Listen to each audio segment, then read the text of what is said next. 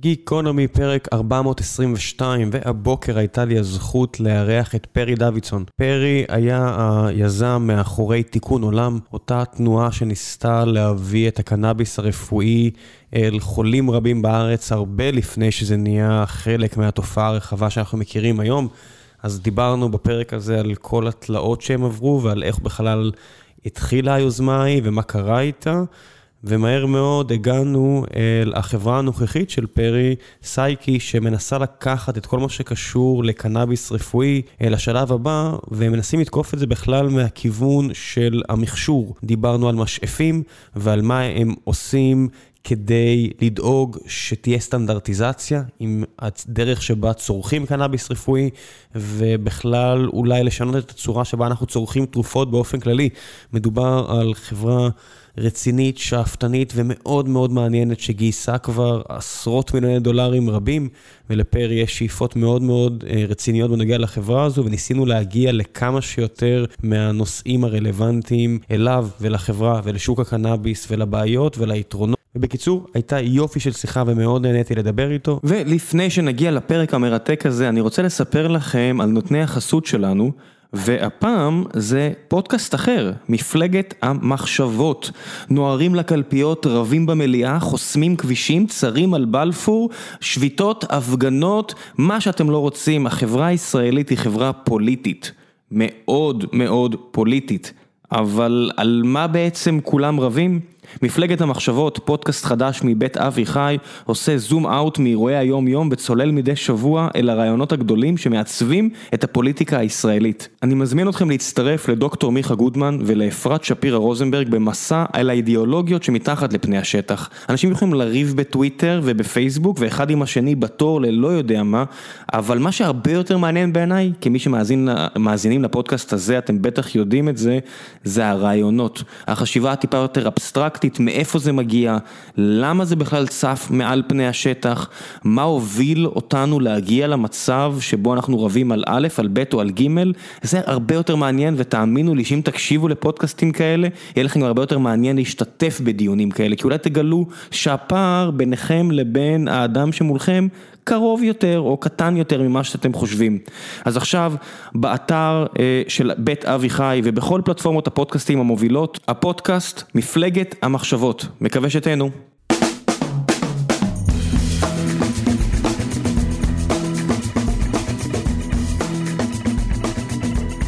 גיקונומי פרק 422 והבוקר יש לי הזכות לשבת עם פרי דוידסון, הבחור מאחורי תיקון עולם והיום סייקי, אחד מהאנשים ש... מנסים להביא את בשורת הקנאביס הרפואי לישראל ולעולם, מה העניינים? היי, ראם, מה העניינים? תיארתי נכון? ככה היית... פחות או יותר, כן, אפשר להגיד. תן לי, אה, אחד הקרובי משפחה שלי גם עובד באיזה חברה בתחום, והיה לנו יום, אה, הבטחתי לך סיפור, אז הנה, אני אפתח עם הסיפור. יום שישי, יום הולדת 18 אה, לאחיין שלי. כל המשפחה מגיעה לארוחה, משפחה יחסית גדולה, ידה ידה ידה, והדוד, אותו דוד נעמד ומבקש כזה את ה floor, ואני כזה, אוקיי. אז אומר, בן, הגעת לגיל שאתה כבר יכול ליהנות ומוציא פשוט אה, מהכיס אה, קופסה של פרחים ירוקים. עכשיו, והוא מבהיר את זה אליו, המחיר של השוקולד הזה שדומה לקנאביס, 50 שקל. התגובה של אימא שלי, priceless. לא, לא, לא משנה כמה יש קבלה והכל, עדיין יש איזה מטען מסביב לצמח הקטן הזה. תמיד, תמיד יש סיפורים, כל פעם שהם באים אליי לביקור בחברה, אני עוצר אותם, שמעתי את כל הבדיחות, אל, ת, אל תנסו אפילו, אבל אתה חידשת לי סיפור מגניב. הם, הם ימכרו את זה, אם אני, אני עושה להם פה פרסומת חינם, יתחילו למכור את השוקולדים האלה. אה, אני מניח שזה בדיוק לאפקט המדובר הזה. איך התחיל תיקון עולם? הסיפור. אמ, תיקון עולם התחיל ב-2005, 2006. לפני שבכלל דיברו על קנאביס בארץ. אה, היה מטופל אחד בזמנו, אני זוכר, פחות או יותר, שהיה מקבל מהמשטרה חשיש מוחרם, שהמשטרה החרימה, הוא היה לוקח את זה ברישיון ממשרד הבריאות, בערך איזה 200 גרם או משהו כזה משוגע היה לו בחודש. הוא היה הולך הביתה ודופק על זה עם פטיש או משהו, ומזה היה מייצר את, ה, את הסיגריות שהיה מעשן. אז אה, אני ועוד אה, שותף, הקמנו את תיקון עולם ב-2000, שוב פעם חמש או שש, זה קצת משתנה מבחינת ה... איך אתה מגדיר את ההקמה שלה, וראינו את המחקרים של פרופסור משולם, שגם בסרט עליו רואים שאת כל החומר שהוא קיבל למחקר, הוא קיבל מתחנות משטרה בלוד, ברמלה. נכון, נכון, הוא היה נוסע באוטובוס, לוקח במשטרה, נוסע חזרה. אני רק מדמיין את הריח של התיק הזה שהוא לוקח, שהוא לוקח איזה חצי קילו, לא יודע כמה. זה גם סיפור מטורף בהקשר הזה, אני אחזור לתיקון עולם, שמשנעים את הקנאביס מביריה, איפה שמגודל הקנאביס, לתל אביב, גם לפעמים היינו מביאים את זה באוטובוס. ואימא של השותף הייתה משנעת את זה עם גויאבות בתיק. כדי לטשטש את הריח, כדי שהנוסעים מסביב לא יריחו את זה גם. אז uh, היו הרפתקאות. כן, אבל כבר קפצת. כן, כן. 2005, מטופל יחיד, מקבל כן, חשיש מהמשטרה. כן, אני אומר זה בהקשר של הנסיעות אוטובוסים. אז מטופל יחיד, אנחנו חקרנו את המחקרים של, אה, קראנו את המחקרים של פרופסור משולם. ראינו כמה זה עוזר למטופלים, אבל היינו מאוד מתוסכלים שהוא לא עומד על הגגות וצועק את זה ומביא את זה לכמה שיותר אנשים. אז הצלחנו לקבל, אה, דרך משרד הבריאות, דרך המון אה, הרפתקאות, לקבל מהם את הרישיון הראשון לגדל קנאביס רפואי בישראל בצורה מסודרת למטופלים. ועשינו את זה ברישיון שנותן את זה ללא תמורה. חילקנו את הקנאביס חינם קרוב לארבע שנים. איך? רגע, מה קורה פה? כל... אתה, אתה קופץ פה על דברים שאני מבין שזה מובן מאליו, אבל... 2006 צריך להגיע ל-2021. כן, אבל, אבל יש פה דברים משמעותיים. כן, כן. איך זה קרה? אמ, היה מנהל סמים במדינת ישראל, שהוא אחראי לחתום על כל רישיון ש, של שימוש בסם מסוכן. זה איזושהי סמכות שניתנת, שמשרד הבריאות נותן לבן אדם. והיה בזמנו אה, אה, דוקטור אחד שישב באברבנל, והוא היה לו את הסמכות לעשות את זה. אז פנינו אליו, ועשינו שיחות איתו, ו... והמשכנו את, ה... את, ה... את השיח עם פרופסור משולם גם, ואמרנו, אם אנחנו אה, מוכנים לקדם את הנושא הזה, ולגדל את זה על חשבוננו בהתחלה, היינו מגדלים כמה צמחים בודדים באיזה אה, קומת מרתף, אה, ונחלק את זה בחינם, ואז אה, יעשה את זה קל יותר לרגולטור, למנהל הסמים, לתת רישיון כזה ראשון לגידול קנאביס. ומבחינת המשטרה, מבחינת הפרקליטות, יש לכם אישור? אז היה לנו את כל האישורים, וזה בדיוק סיפור כל כך משונה, כי לנו היה את האישורים, אבל המשטרה לא הכירה בדבר כזה. נניח משטרת צפת, שהייתה אחראית על האזור שבו גידלנו, אני כל כמה חודשים הייתי צריך אה, ללכת למשטרה ולחלץ את הגננים שלנו מהמעצר. כי הם היו באים ואומרים, מה אתם מגדלים פה קנאביס, אבל היה לנו את הרישיון, אבל הם לא הכירו בזה. אז היה ממש תקדימי וראשוני הסיפור. אז היה לנו את רישיון של משרד הבריאות, רישיון של המשטרה, אה, והתחלנו לתת את זה למטופלים.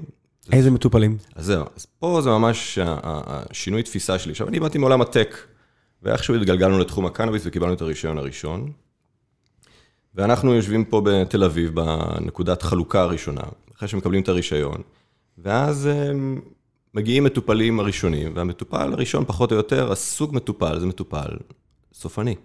כי הרופא ב-2005-2006 יהיה מוכן לרשום רישיון קנאביס אחד באומץ רב, הוא בדרך כלל רושם את זה לחולים הסופנים שכבר אין להם מה לעשות איתם יותר, אין לו שום טיפול אחר שיכול לעזור להם. בתור מה? משכך כאבים, אה, מחזיר תיאבון? בדיוק, זה הסימפטומים הקלאסיים של קנאביס. אה, זה על זה היה נרשם למטופלים האלה, הפחתת כאבים, בדרך כלל זה היו מטופלים שעוברים טיפולים כימותרפיים, אז זה היה להם באמת אה, בעיית תיאבון רצינית. אז, אז הוא היה רושם להם את זה, ודופק לנו בדלת בן אדם, שאתה רואה אותו באמת חולה ולא לא מישהו שאתה בדרך כלל נתקל בו ביום-יום, ואנחנו חבורה של צעירים, פתאום אחריות כבדה על כתפינו, שאם למחרת בבוקר אנחנו לא מתעוררים ומגדלים את הצמח הבא הזה, הבחור הזה, חולה הסרטן, לא מקבל את הדבר שעוזר לו הכי הרבה. אה, הסברתם לו, זאת אומרת, זה אנשים שהכירו את השימוש, הסברתם לו מה, מו, מי? אז בטח, אז היינו צריכים באמת להסביר לאנשים הראשונים איך משתמשים. שזה משהו שלא היה נפוץ, נניח במדינות כמו קליפורניה, ששם דווקא הקנאביס הוא הרבה יותר בא מעולם החווייתי לרפואי. פה זה באמת רופאים רשמו את המרשמים, ובא מטופל שלא ידע להשתמש בזה לפני זה, ואנחנו צריכים עוד באמת תיקון עולם, להקים ממש מערך הדרכה. היינו יושבים עם סבתות ודודות ואפילו נערים וילדים, ומדריכים איך משתמשים פעם ראשונה בקנאביס, איך מתמסטלים פעם ראשונה, זה ממש היה תהליך מאוד מאוד אה, מעניין ש... סלח לי על הצד הטכני, אבל כן.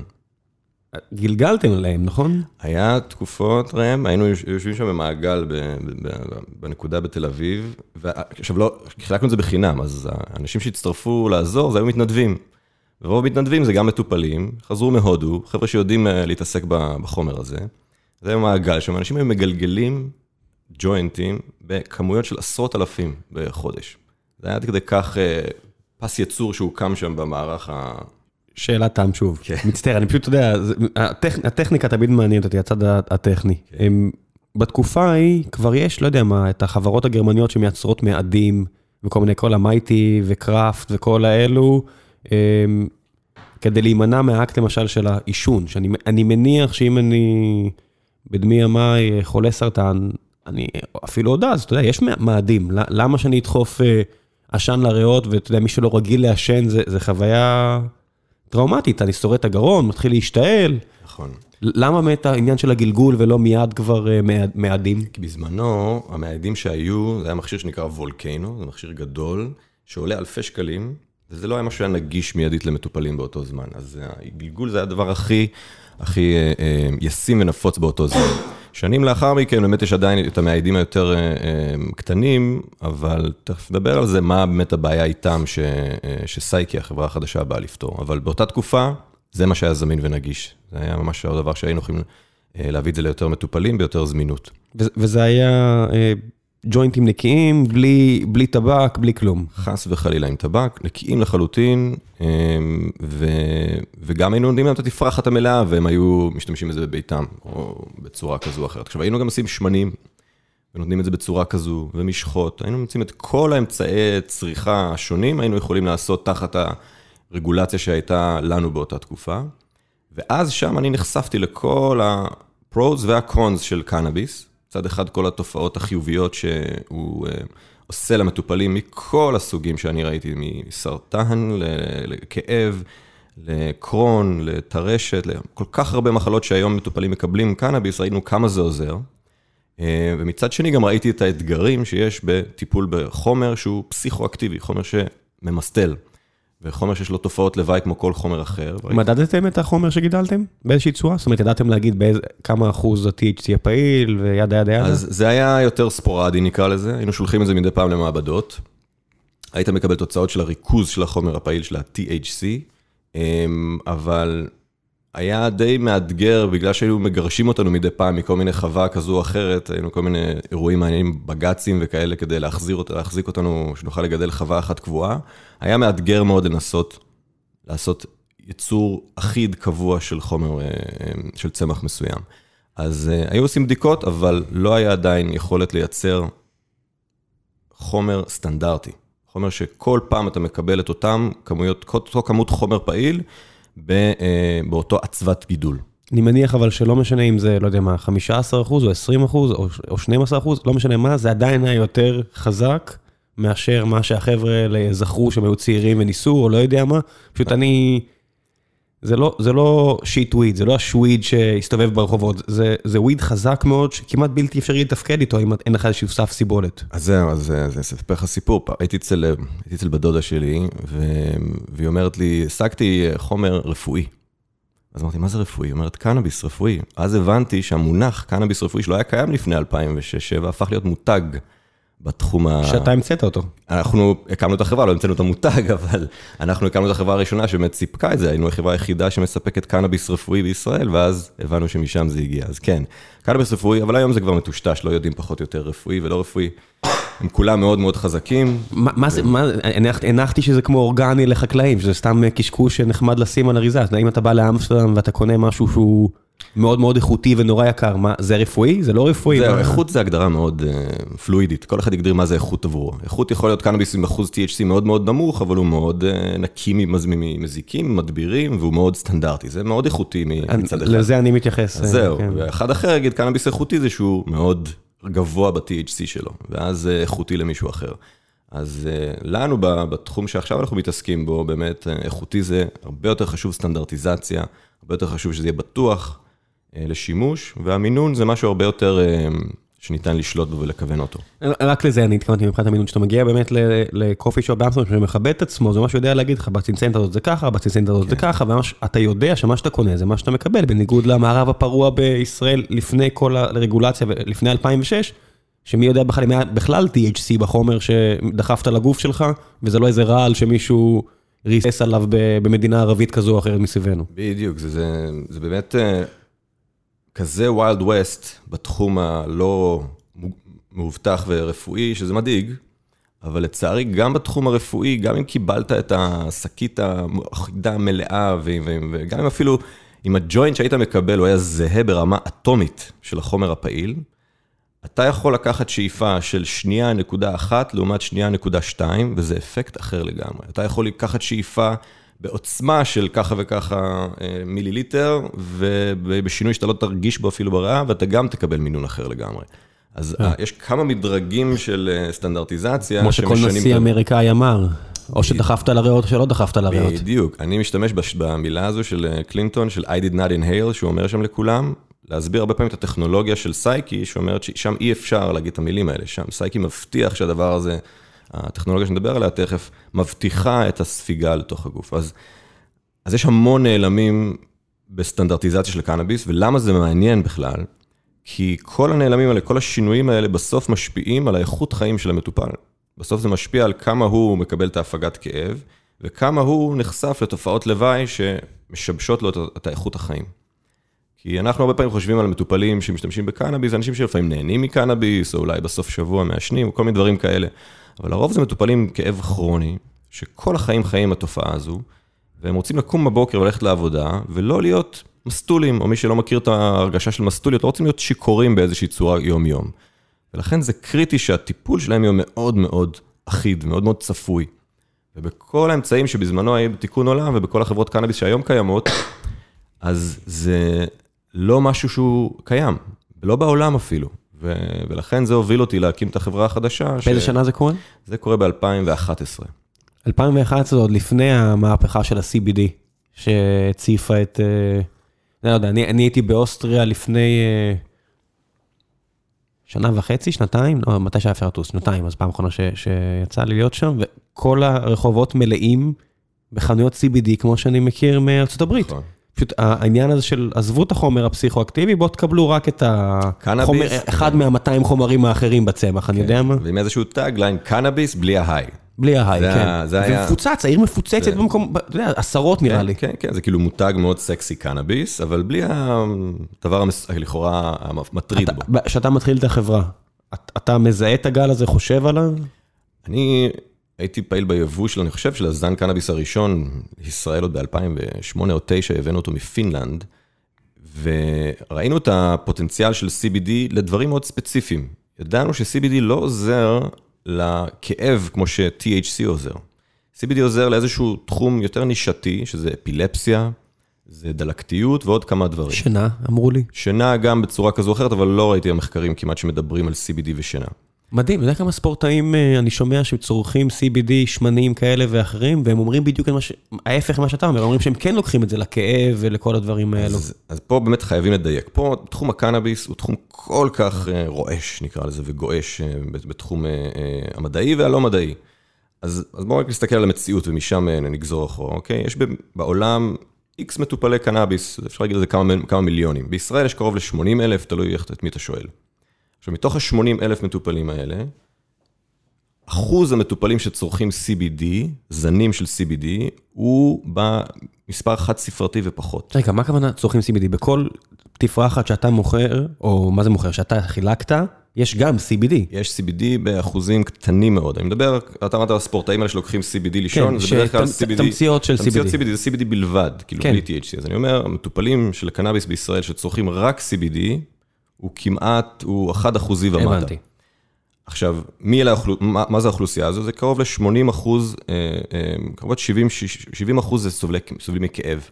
זה המסה של המטופלי קנאביס, אנשים שסובלים מכאבים כאלה או אחרים, נורופטיים וכן הלאה. ואז יש חולי סרטן שחולים את זה, שנעזרים בזה גם לכאב, אבל גם להקלות של התופעות לוואי של הטיפול הכימותרפי. ואז יש את היותר התחומים הקטנים, שזה אה, אפילפסיה, טרשת, פרקינסון, כל מיני מחלות נורולוגיות כאלה, זה יותר בפריפריה ופסיכיאטריה כמו PTSD. אז כשאומרים קנאביס ו-CBD וזה מה שיהפוך את התחום הזה למשהו אה, ממוסד, אני שומע את זה, מה שאני מבין, זה יעזור לחלק קטן מאוד במטופלים. חשוב מאוד להשתמש בזה לאפילפסיה ולדברים כאלה, אבל זה לא מה שישנה את התמונה ל-80 אלף מטופלים האלה שצריכים איזה את החלק של ה-THC, שזה החלק שעושה את ההשפעה המשמעותית. שרוצים הקלה על כאב כרוני, וממש לא רוצים אופיאטים, ממש לא רוצים לדפוק את הכבד עם כל האופטלגינים למיניהם. נכון מאוד, ואם הייתי יודע ש-CBD יעזור לדברים האלה באותה צורה, אז החיים שלי הרבה יותר, הרבה יותר קלים. אבל לצערי ידענו ש-THC, החומר הזה, שיש לו את, ה, את העלייה וקוץ בה נקרא לזה, שהוא גם מאוד עוזר לכאב, אבל מצד שני הוא עושה את האפקט הפסיכואקטיבי, הוא ממסטל. הוא החומר שעוזר לכאב הכי הרבה. עכשיו, כשיצא הפרסום הגדול שקנאביס בלי ה-high CBD, אז באמת כולם קפצו on the bandwagon כזה, ואמרו בואו נתחיל לשווק CBD לכל העולם. אמ, ובאמת, אה, לצערי, זה לא מה שהמטופל... בארץ זה לא חוקי. CBD עדיין לא חוקי לדעתי. למרות שאין לזה השפעות פסיכואקטיביות, למרות שזה מוכח כעוזר לאפילפסיה. כי הוא נמצא בתוך הצמח כנראה, אבל זה ישתנה כנראה בקרוב, אבל אה, מה שאני זוכר ומבין זה עדיין לא חוקי כחומר עצמו, כן. אני יודע שיש לי איזה חבר שכבר לא גר בארץ ורצה להגיע ארצה, וזה מאוד מאוד עוזר לו לפי מה שהוא אומר, והוא אמר שהוא לא רואה שום דרך שבה הוא יכול להביא את זה. אין שום אישור שהוא יוכל לנפק פה, שיעזרו לו עם זה. ופשוט לא האמנתי, אז בדקתי, וכן, ראיתי שכן, אה, אכן, אכן ככה המצב. כן, למרות כן, שהחומר כן. לא פסיכואקטיבי, מדינת ישראל לא מוכנה לתת לאדם שמטופל ב-CBD להיכנס עם זה. אם אתם מכירים משהו אחר, אנא שלחו לי, אני אקשר אתכם איתו. בדיוק, אז תשמע, אני ניסיתי פעם CBD נקי, להרגיש מה ההרגשה שזה עושה בעצם. ואני זוכר הייתי עם כמה חברים, ו... ואני נמצא איתם, ולא מפריע לי שום דבר יותר מדי, אבל אני גם לא, לא מחובר לסיטואציה, גם הרגשתי. הרגשתי דיסוציאציה כזו. אז זה כן עשה לך השפעה כלשהי. השפעה כלשהי, כן, של דיס... הוא ניתן ל... ל... ל... לאוטיזם וכל מיני דברים כאלה שעושים השפעה מסוימת. אז הרגשתי איזושהי דיסוציאציה בחוויה עצמה. לא כל כך, לי זה לא היה כל כך נעים, אני פחות הרגשתי נוח עם החוויה הזו. ואז הסתכלתי קצת לעומק יותר, איפה, המולק, איפה המשפחת מולקולות האלה נמצאת, ב, לעומת מולקולות אחרות, והוא לא, לא להלחיץ אף אחד, אבל זה נמצא שם באזור של ה antipsychotics. כאילו, זה עושה איזשהו ניתוק אה, מסוים שמאפשר לך קצת אה, להירגע ולהיות יותר נינוח אה, בכל מיני תצורות. אבל זה ממש לא מספיק נחקר, בטח לא נחקר באותה כמות כמו, כמו THC, שיש לה כבר כמה עשורים של מחקרים. ויש גם כל מיני מחקרים קונפליקטיים שאומרים ש-CBD לפעמים עושה אקזסרבציה, או לפעמים מחמיר את האפקט הפסיכואקטיבי שכולם חושבים ש-CBD מוריד. יש המון, המון אתגרים עדיין בתחום. אז אני רוצה לחזור לצמח שאתה הבאת, ואמרת שהבאת מפינלנד. אה, אז לפני, רק שאלה אחת, ואז נגיע באמת לעניין של המשאפים. אני מכיר שיש אה, אינדיקה, אה, סטיבה, ויש עוד זן שגדל בצפון אירופה במקומות שאין כל כך שמש. כן. שאתה אומר מפינלנד. זה זה קשור לזה? שום קשר, זה פשוט הברידר שהתעסק עם זה נמצא שם. אבל זה עדיין אחד מהשני אה, זנים היותר מוכרים. אז זהו, אז זנים, בואו נדבר על זה לפני שניכנס רגע, נושא מאוד uh, חשוב. זנים בעצם זה פורמולציה אחרת של תרופה. זה, זה אם אתה מסתכל על זה בזווית פר, פרמק, אה, פרמקולוגית של, של, של חוקר תרופות. זן שונה זה פורמולציה שונה. עכשיו, הרבה פעמים החומר הפעיל, זה מה שמחפשים, את החומר הפעיל שזה לרוב THC, הוא משמעותית גבוה בתוך הצמח, ויש את כל החומרים האחרים, שזה הטרפינים. ופרופסור משולם קרא לזה אפקט הפמליה, שהטרפינים ביחד עם החומר הפעיל עושים את האפקט. זנים שונים, שונים משנים את הפורמולציה, אבל, וה-THC, החומר הפעיל העיקרי, משתנה לפי האחוזים שנקבעים. אז הרבה פעמים מטופלים חושבים, הזן הזה עוזר לי ככה, והזן הזה עוזר לי ככה וכן הלאה, ובטח יש בזה הרבה אמת. אבל עד שלא יודעים מה המינון הניתן של ה-THC, שזה מה שסייקי בא לפתור, זה כמו שאני אבוא למטופל שהוא כבד שמיעה, ואני אתן לו, תגיד, הפודקאסט של ראם אתה שומע טוב, או הפודקאסט של ג'ו רוגן אתה שומע טוב, אני מחליף תחנות, במקום לשחק עם הווליום. אז כל הדיונים על הזנים כרגע זה דיונים מוקדמים. עזוב את זה שגם כשמדברים על זנים, לא באמת מדברים על, על הצמח עצמו, מדברים על המותג. אומרים, אני, הזן שאני אוהב זה white widow, הזן שאני אוהב זה black spider, הזן שאני אוהב זה angry martian, אני לא יודע מה. אין לא לרופא, וכנראה גם לא למגדל. זה סתם מותג של מישהו שיושב, כן. אתה צודק במאה אחוז, זה ברמה של שיח מותגי עד רמה מסוימת. אה, ושוב פעם, ולפני זה, וזה מה שאנחנו עשינו קרוב לשש שנים, לקחנו רק לגלות מה המינון הנכון של הקנאביס. מינון נכון למי? יפה, שאלה מצוינת, ו- ותכף נגדיר מה זה חלון תרפיוטי, מה זה חלון של מינון. שש שנים חקרנו מה לעזאזל המינון המומלץ לקנאביס, לפני שאני בכלל מדבר על זנים. ו- וזה העבודה שעשינו. סליחה, באמת. נגמרה הקורונה ותפסו כל המחלות העונתיות האחרות. ככה זה עם ילד קטן, מצטער לכל המאזינים ולך. אין, אין בעיה, שפעת כן. כנראה זה לא, כי מחקו אותה, אומרים. לא, לא, זה לא שפעת, זה, זה משהו שמציק לי בגרון, לא משנה.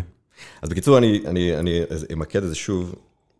CBD עוזר לדברים מאוד ספציפיים. כשאני הקמתי את, את סייקי ב-2011, אמרתי, מה, מה הפעולה, או מה הדבר שאני יכול לעשות, שיהיה לזה את האימפקט הכי גדול על הכי הרבה אנשים. אני באמת יצאתי מהתקופה של תיקון עולם, עזבתי את החברה, ו... והלכתי לים, וזה הסיפור שתמיד צוטטתי, הלכתי לים וחשבתי, מה יעשה את האימפקט הכי גדול על הכי הרבה מטופלים. אני עוד הייתי בשוונק האלטרואיסטי שרציתי לעזור לכמה שיותר אנשים ולפתור בעיה. עכשיו, קנאביס עדיין לא היה בכלל משהו שאנשים מדברים עליו כהשקעה. 2011 זה עדיין היה טאבו רציני. אני עוד בתקופות לפני זה הייתי מגייס כספים, סיפרתי לך מירדן, נסעתי לאיזה שייח ירדני כדי לנסות לגייס ממנו כסף, כי אף אחד בישראל לא היה מוכן לשים כסף על הדבר הזה. אז את סייקי הקמתי ממש כדי לפתור את הבעיה, שאני ראיתי אישית אה, באמת תיקון עולם, שבאמת המטופלים לא מקבלים את הטיפול האידיאלי, ואפילו רחוק מזה, ורופאים, עוד יותר גרוע מזה, לא יכולים לקבל, לאמץ כזה אה, אה, מוצר או תכשיר שהוא לא מוסדר ולא ידוע. אין מה לרשום, מה הם ירשמו? הם לא יכולים, לא כמויות, לא לבדוק אותך, לא כלום. כן, זה כמו להגיד, תיקח אקמול בקילו. זה לא, ואין להם שום ידע וזה מאוד מתסכל אותם, ובכלל את הקהילה הרפואית. אז אני חשבתי, איך אני פותר את הבעיה הזו בצורה הכי מקסימלית? ולכן CBD ירד לי מהפרק, זה לא היה הדבר הראשון שאני צריך להתמקד בו. והבנתי גם ששמן זה גם לא הפתרון המיידי שאני צריך להתעסק בו, כי השיטת צריכה, אותם 80 אלף מטופלים שצורכים קנאביס, 80 אחוז מתוכם צורכים את זה בשאיפה. לצערנו הרוב צורכים את זה בעישון עדיין. אז ידעתי ששמנים לא עובדים באותה צורה כמו שאיפה של קנאביס. יש לזה הסבר מאוד אה, קליני אה, ברור, כשאתה בולע את זה, זה עובר לך דרך הקיבה, ואז דרך הכבד, ואם אכלת המבורגר לפני זה, אז זה ייקח יותר זמן או פחות זמן, והחומר ה-THC שלוקח לו את הזמן הזה בין שעה לחמש שעות עד שזה מגיע ל-C, אחרי שאכלת את זה או, ש... או בלעת את זה בשמן, הכבד משנה את זה מ-THC ל-11 הידרוקסי, זה מולקולה אחרת. זה חומר אחר לגמרי, יפה. מה שאני קורא לו סם בינוני, לא סם קל כבר. יפה, והחבר'ה בעגה הסטלנים נקרא לזה, קוראים לזה מועך, זה כאילו חוויה יותר אה, מפילה כזו וסדטיבית. אז... אה, היא עוצמתית בצורה אחרת. היא עוצמתית בצורה אחרת, היא הרבה יותר unpredictable גם מבחינת הזמן, כי זה שעה עד חמש שעות, אז אתה לא יודע מתי זה יעלה לך, ואתה לא יכול להוריד את זה גם, כי זה נשאר לזה המון זמן, אבל זה פשוט פחות יעיל, זה פחות עובד נכון אה, על הכאב, ובישראל באמת זה אחוזים קטנים מאוד שמשתמשים בזה יחסית לשאיפה. מה לגבי, אמרת שמנים, אני יודע שאנשים שמים על החניכיים, הרי גם בסרט של משולם הוא מראה שם שעל ילדים אה, מסכנים עם סרטן נכון, והכל, אז שמה להם ממש על החניכיים שאתה שמן. נכון, יש תקווה גדולה שהייתה שספיגה, ביוקלית, בריריות, כן. תת-לשונית, תהיה מהירה יותר ותעקוף את הדבר, אבל לצערי, מחקרים שמראים את הספיגה בדם של השיטת מתן הזו, זה פחות או יותר כמו שמן רגיל בבליעה. אין לזה שוני מהותי. וגם מתפרק בכבד באותה צורה? כי בסוף אתה בולע את זה, זה נשאר בפה קצת זמן, והרוק אוסף את זה, בסוף אתה בולע את זה, זה לא ממש עושה את אה, ההתמססות. אני בטוח שזה נכנס לתוך דרך הריריות למחזור דם או משהו. THC והשמן זה חומרים כאלה ליפופילים, ופחות אה, אה, נספגים בריריות האלה בפה, אז לצערי, באמת, זה עוד פעם, אני חיפשתי את השיטת מתן הכי נכונה, והכי מהירה. לא באתי, אני רוצה לפתח משאף, זה נראה לי מגניב.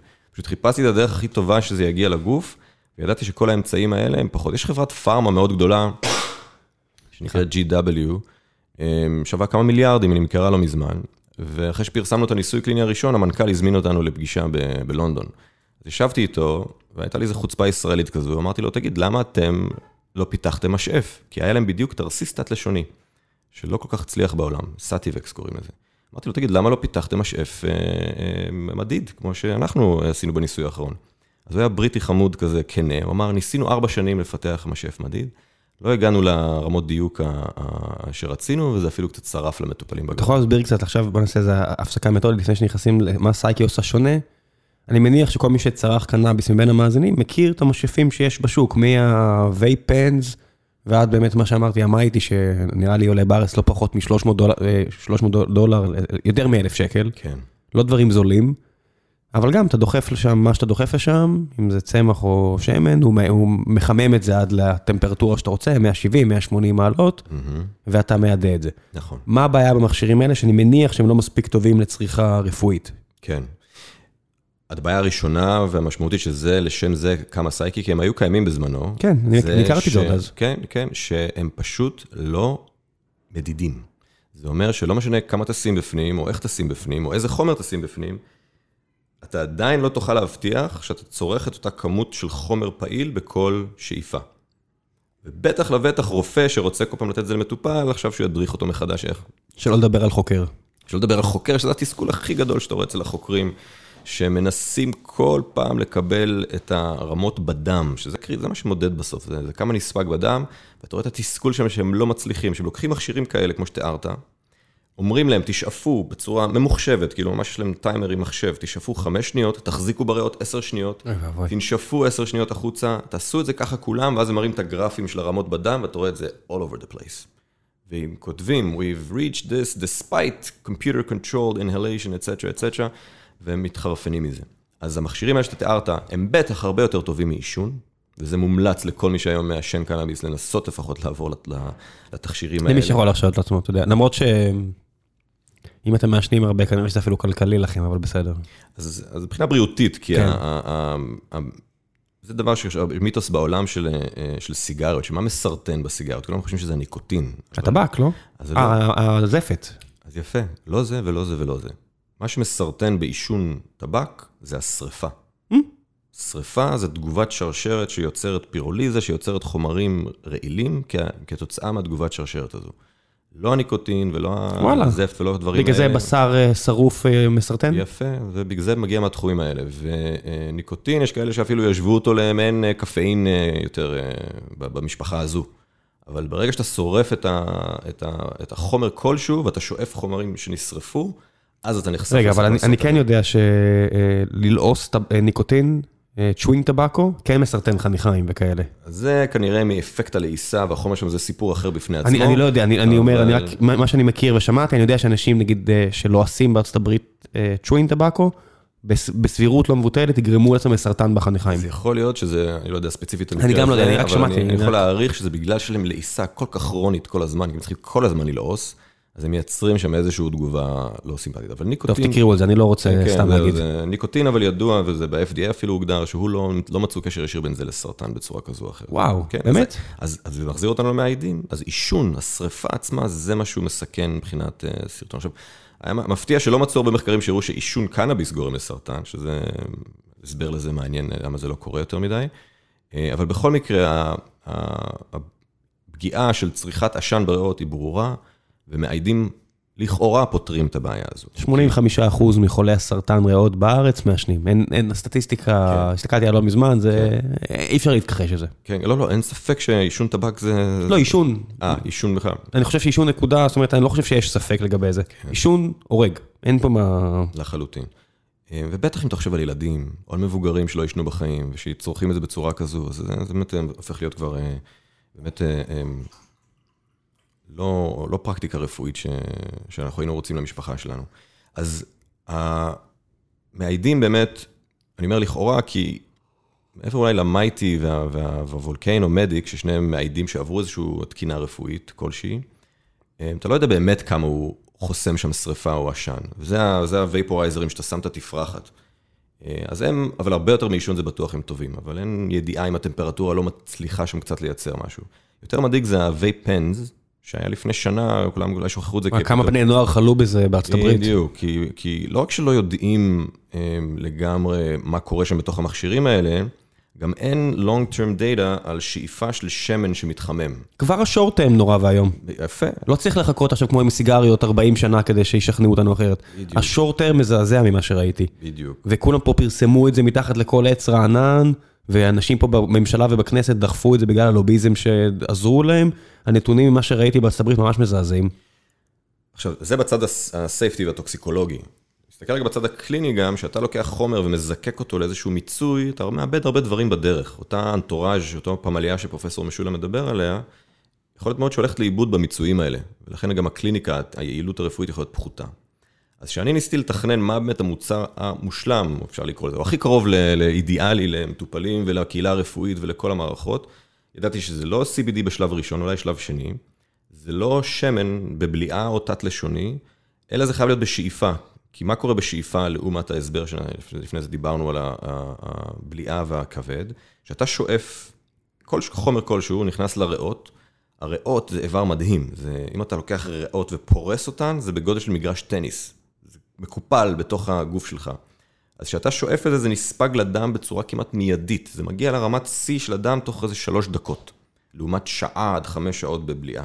אז זה מאוד מהיר, מטופלי כאב מאוד אה, אה, הם נהנים מהאפקט הזה שהם יכולים לקבל הקלת כאב די מהירה, אבל גם זה עוקף את כל המערכות העיכול והכבד ונכנס ישר לדם, זה הכי קרוב לזריקה, שאיפה, זה מאוד מאוד מעניין, זה, זה, זה כמו לחבר, אנחנו פה בסביבת הייטק, פה במעבדות שלכם כאן, זה כמו חיבור כבל ישיר, שזה וריד, שזה אה, להזרקה, ושאיפה זה הכי קרוב לווי-פיי. כן, בסוף, זה צריך להגיע בסוף למחזור הדם, והכבד משנה דברים, אין מה לעשות, יש שם אנזינים שעושים אה, פעולות כימיות כאלה ואחרות, וזה כימיקלים שמשתנים, ואם אתה רוצה לקחת את החומר בגישה הטהורה ביותר, אז או וינל, או בהזרקה, או שאיפה. זהו, אז אני אתן פה אנלוגיה שאנשי טק מבינים, אם אני מסתכל על אינטרפייסים, יש את ה... USB נקרא לזה, או Ethernet Jack, שזה מחובר, זה lossless data אה, transfer, זה עובר, הדאטה עובר ישירות, הדאטה עובר מהמכשיר ישר לגוף, בגלל זה שאתה מגיע לבית חולים, ישר מחברים אותך לווריד, ואתה ב-lossless אה, data אה, transfer. הבא אחריו זה אינהלציה, שזה כמו, אני קורא לזה כמו Wi-Fi, ואז בליעה זה כמו, לא יודע מה, קסטות של פעם של קומדור, שמאוד לוסי, אתה מאבד שם פקטים ודברים כאלה, וזה כן. מאוד משתנה. אז וזה מפתיע שאנשים חושבים שבליעה באמת זה משהו די מדויק. זה דבר כמעט הכי פחות מדויק, אפילו ספיגה רקטלית יותר מדויקת מבליעה ברמה מסוימת.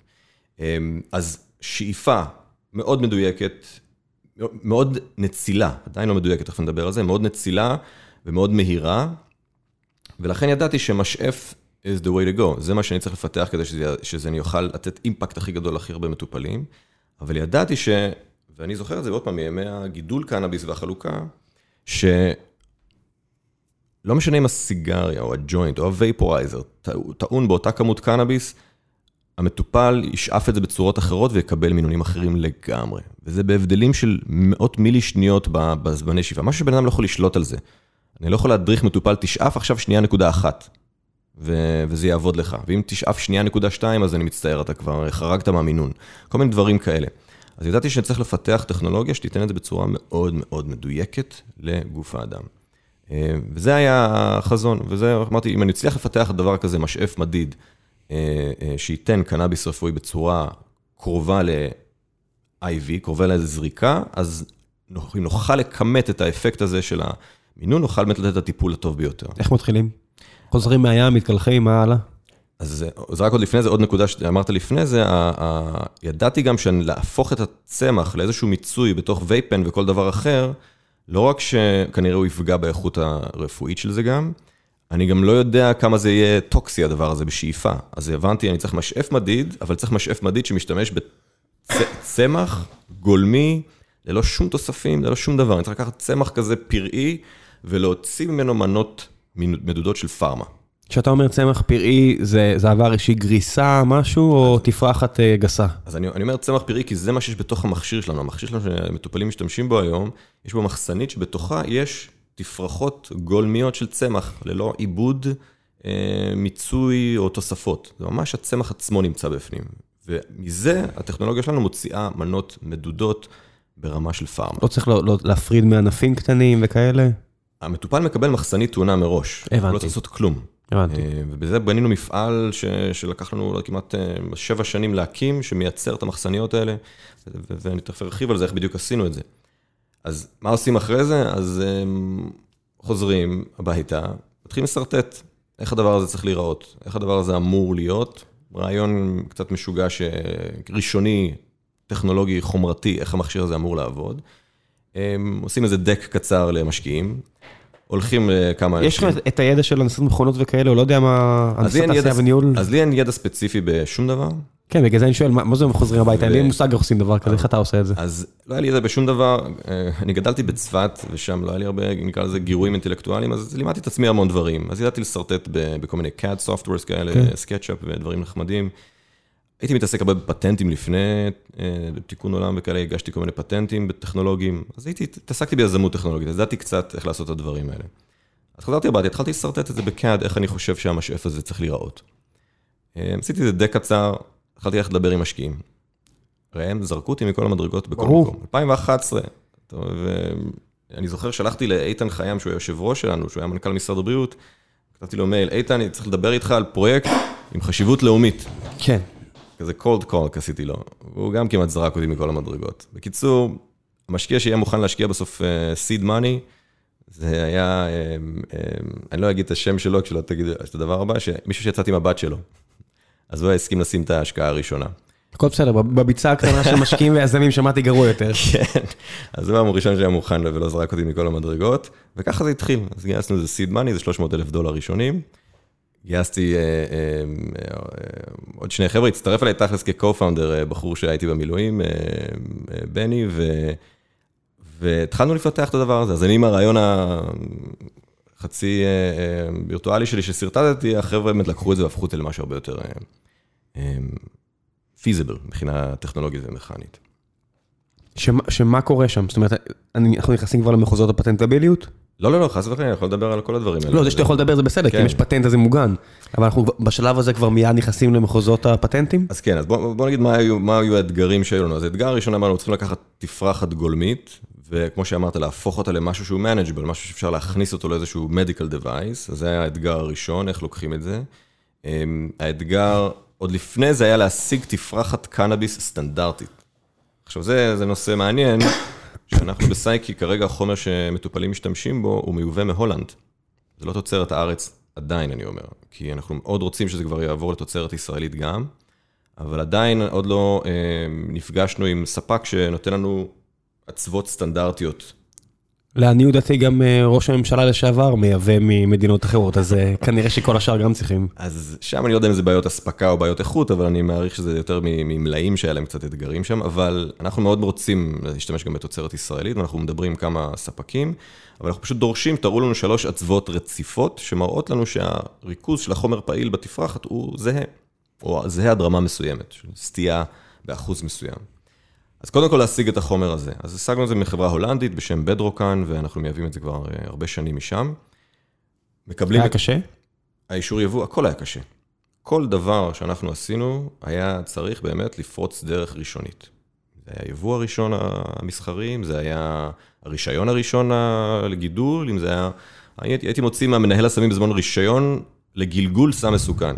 היה לו דף נייר כזה שכתוב לו ככה לאנשים שהתעסקו. איפה שומרים בכלל? אתה יודע, יש כל כך הרבה בעיות שאני מנסה לחשוב עליהן, בסוף זה צמח, אתה צריך גם להתחיל... אז ביום שבו היינו צריכים להפוך את ישראל מחלוקה בחינם לאיזשהו תשלום מסוים, זה היה איזושהי ועדה בכנסת, שאני דיברתי שם, שאנחנו יזמנו את הוועדות הפרלמנטריות האלה, אמרתי, תקשיבו, יש לנו, אנחנו מחלקים קנאביס בחינם, יש לנו כספת איפשהו באיזה מקום, ש... ו... וכתבתי בפעם הזה, לא לציטוט, שה... שהעיתונאים לא יצטטו אותנו, יש שם סחורה של כמה עשרות מיליונים, שמטופל, מתנדב, חולה, שומר עליה. אז, אז צריך איזשהו מודל פיננסי שאפשר להחזיק את המערכת הזו, כי אחרת לא נוכל להמשיך לספק את זה למטופלים. אז היינו צריכים לעשות את כל הדברים האלה, אז גם מהמשטרה, גם מהתמחור הראשון, ש, שאז בזמנו היה הזול ביותר בעולם, מה שאנחנו נקבנו אה, אה, אז, שזה היה 360 שקלים בחודש. אז... 360 אה, שקלים בחודש למה? לקנאביס, זה היה עלות... אה, לכמה? לכמות בלתי מוגבלת. אז תשמע סיפור, מי שלא מכיר את, ה, את העולם הזה. אנחנו חילקנו קנאביס כסם מסוכן. אתה מדבר חלק בתיקון עולם עכשיו, כן? כן, כן. ואסור היה למכור את זה, כי זה סם מסוכן.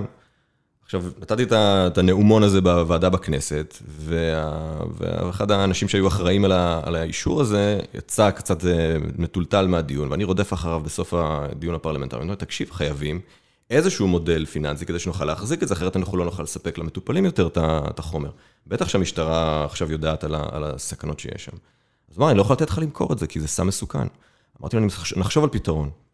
ואז אמרנו, בואו נחשוב לא על הקנאביס עצמו, אלא כמה עולה לנו לשנע את זה, בזמנו זה היה באזור צפת, ביריה, לתל אביב. ואמרנו, זה תחשיב, 360 שקלים, פעמיים חי כלשהו, אני והשותף, וזה המחיר שנקבע. מטופל משלם, היה בזמנו, שילם 360 שקלים, לא משנה מה הכמות שהוא צורך, כי הוא שילם רק על השינוע.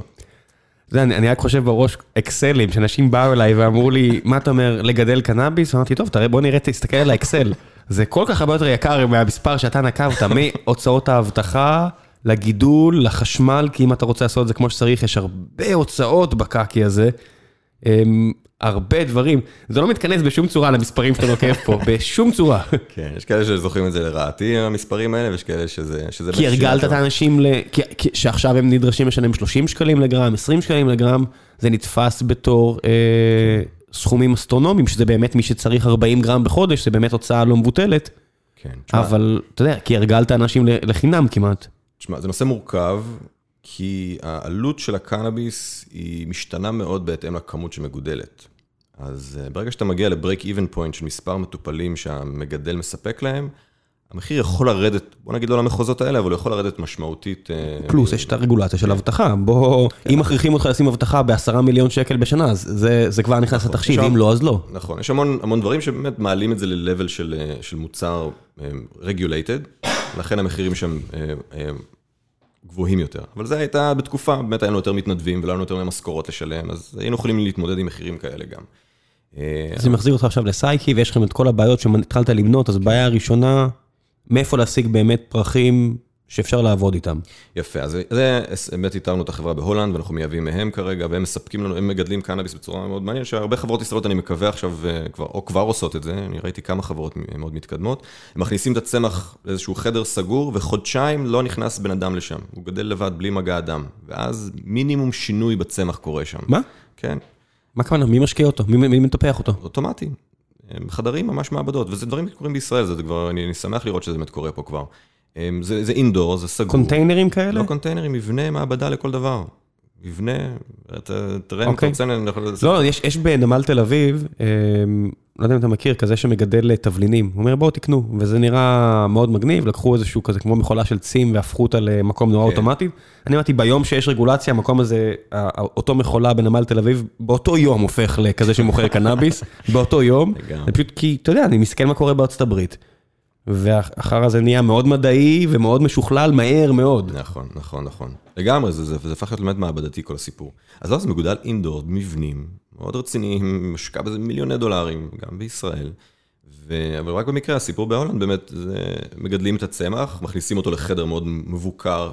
קריטית זה העניין של האור, כל מיני דברים מאוד מעניינים. אז מה הקטע שהבני אדם לא נכנסים? כי אם בן אדם נכנס, הוא עושה צל, הוא מזיז פה ימינה, הוא מכניס איזשהו מזהם, הוא מכניס איזשהו דבר. ואתה רוצה שאחוז ה-THC יהיה כל כך מבוקר, שכל מנה של התרופה תהיה מדויקת ב-100%, זה הנקודה. כל שקית של פרחים שאני מקבל, שזה לא שקית, זה מגיע בקונטיינר וכן הלאה, הסטייה בין החומרים בתוך הצמח יהיו באחוז מאוד מסוים, נמוך. זה, זה מה שאני דורש, כדי להבטיח שהאפקט הקליני יהיה מדויק. אבל זה מתחיל בצמח, זה, זה התחנה הראשונה. הצמח זה משהו ביולוגי, בסוף הוא נחשף לחמצן, זאת אומרת, אתה יודע, יש איזושהי מדבקה, expires ב... לא יודע מה. נכון, נכון. זה לא כזה פשוט כמו, אתה יודע. נכון, אז בגלל זה, זה, זה היה, זה האתגר של המגדלים, ועושים את זה, והצליחו.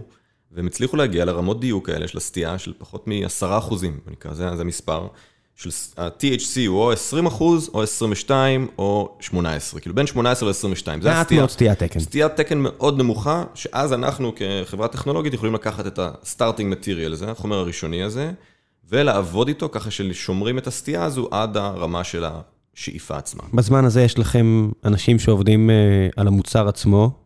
אז בזמן אנחנו זה שלושה אנשים בערך בזמנו. זה, זה, זה נשמע פשוט הזיה, אתה יודע, אני, אני בדיוק סיימתי לפני איזה חודש את הספר על טראנוס של אליזבת הולמס, כן.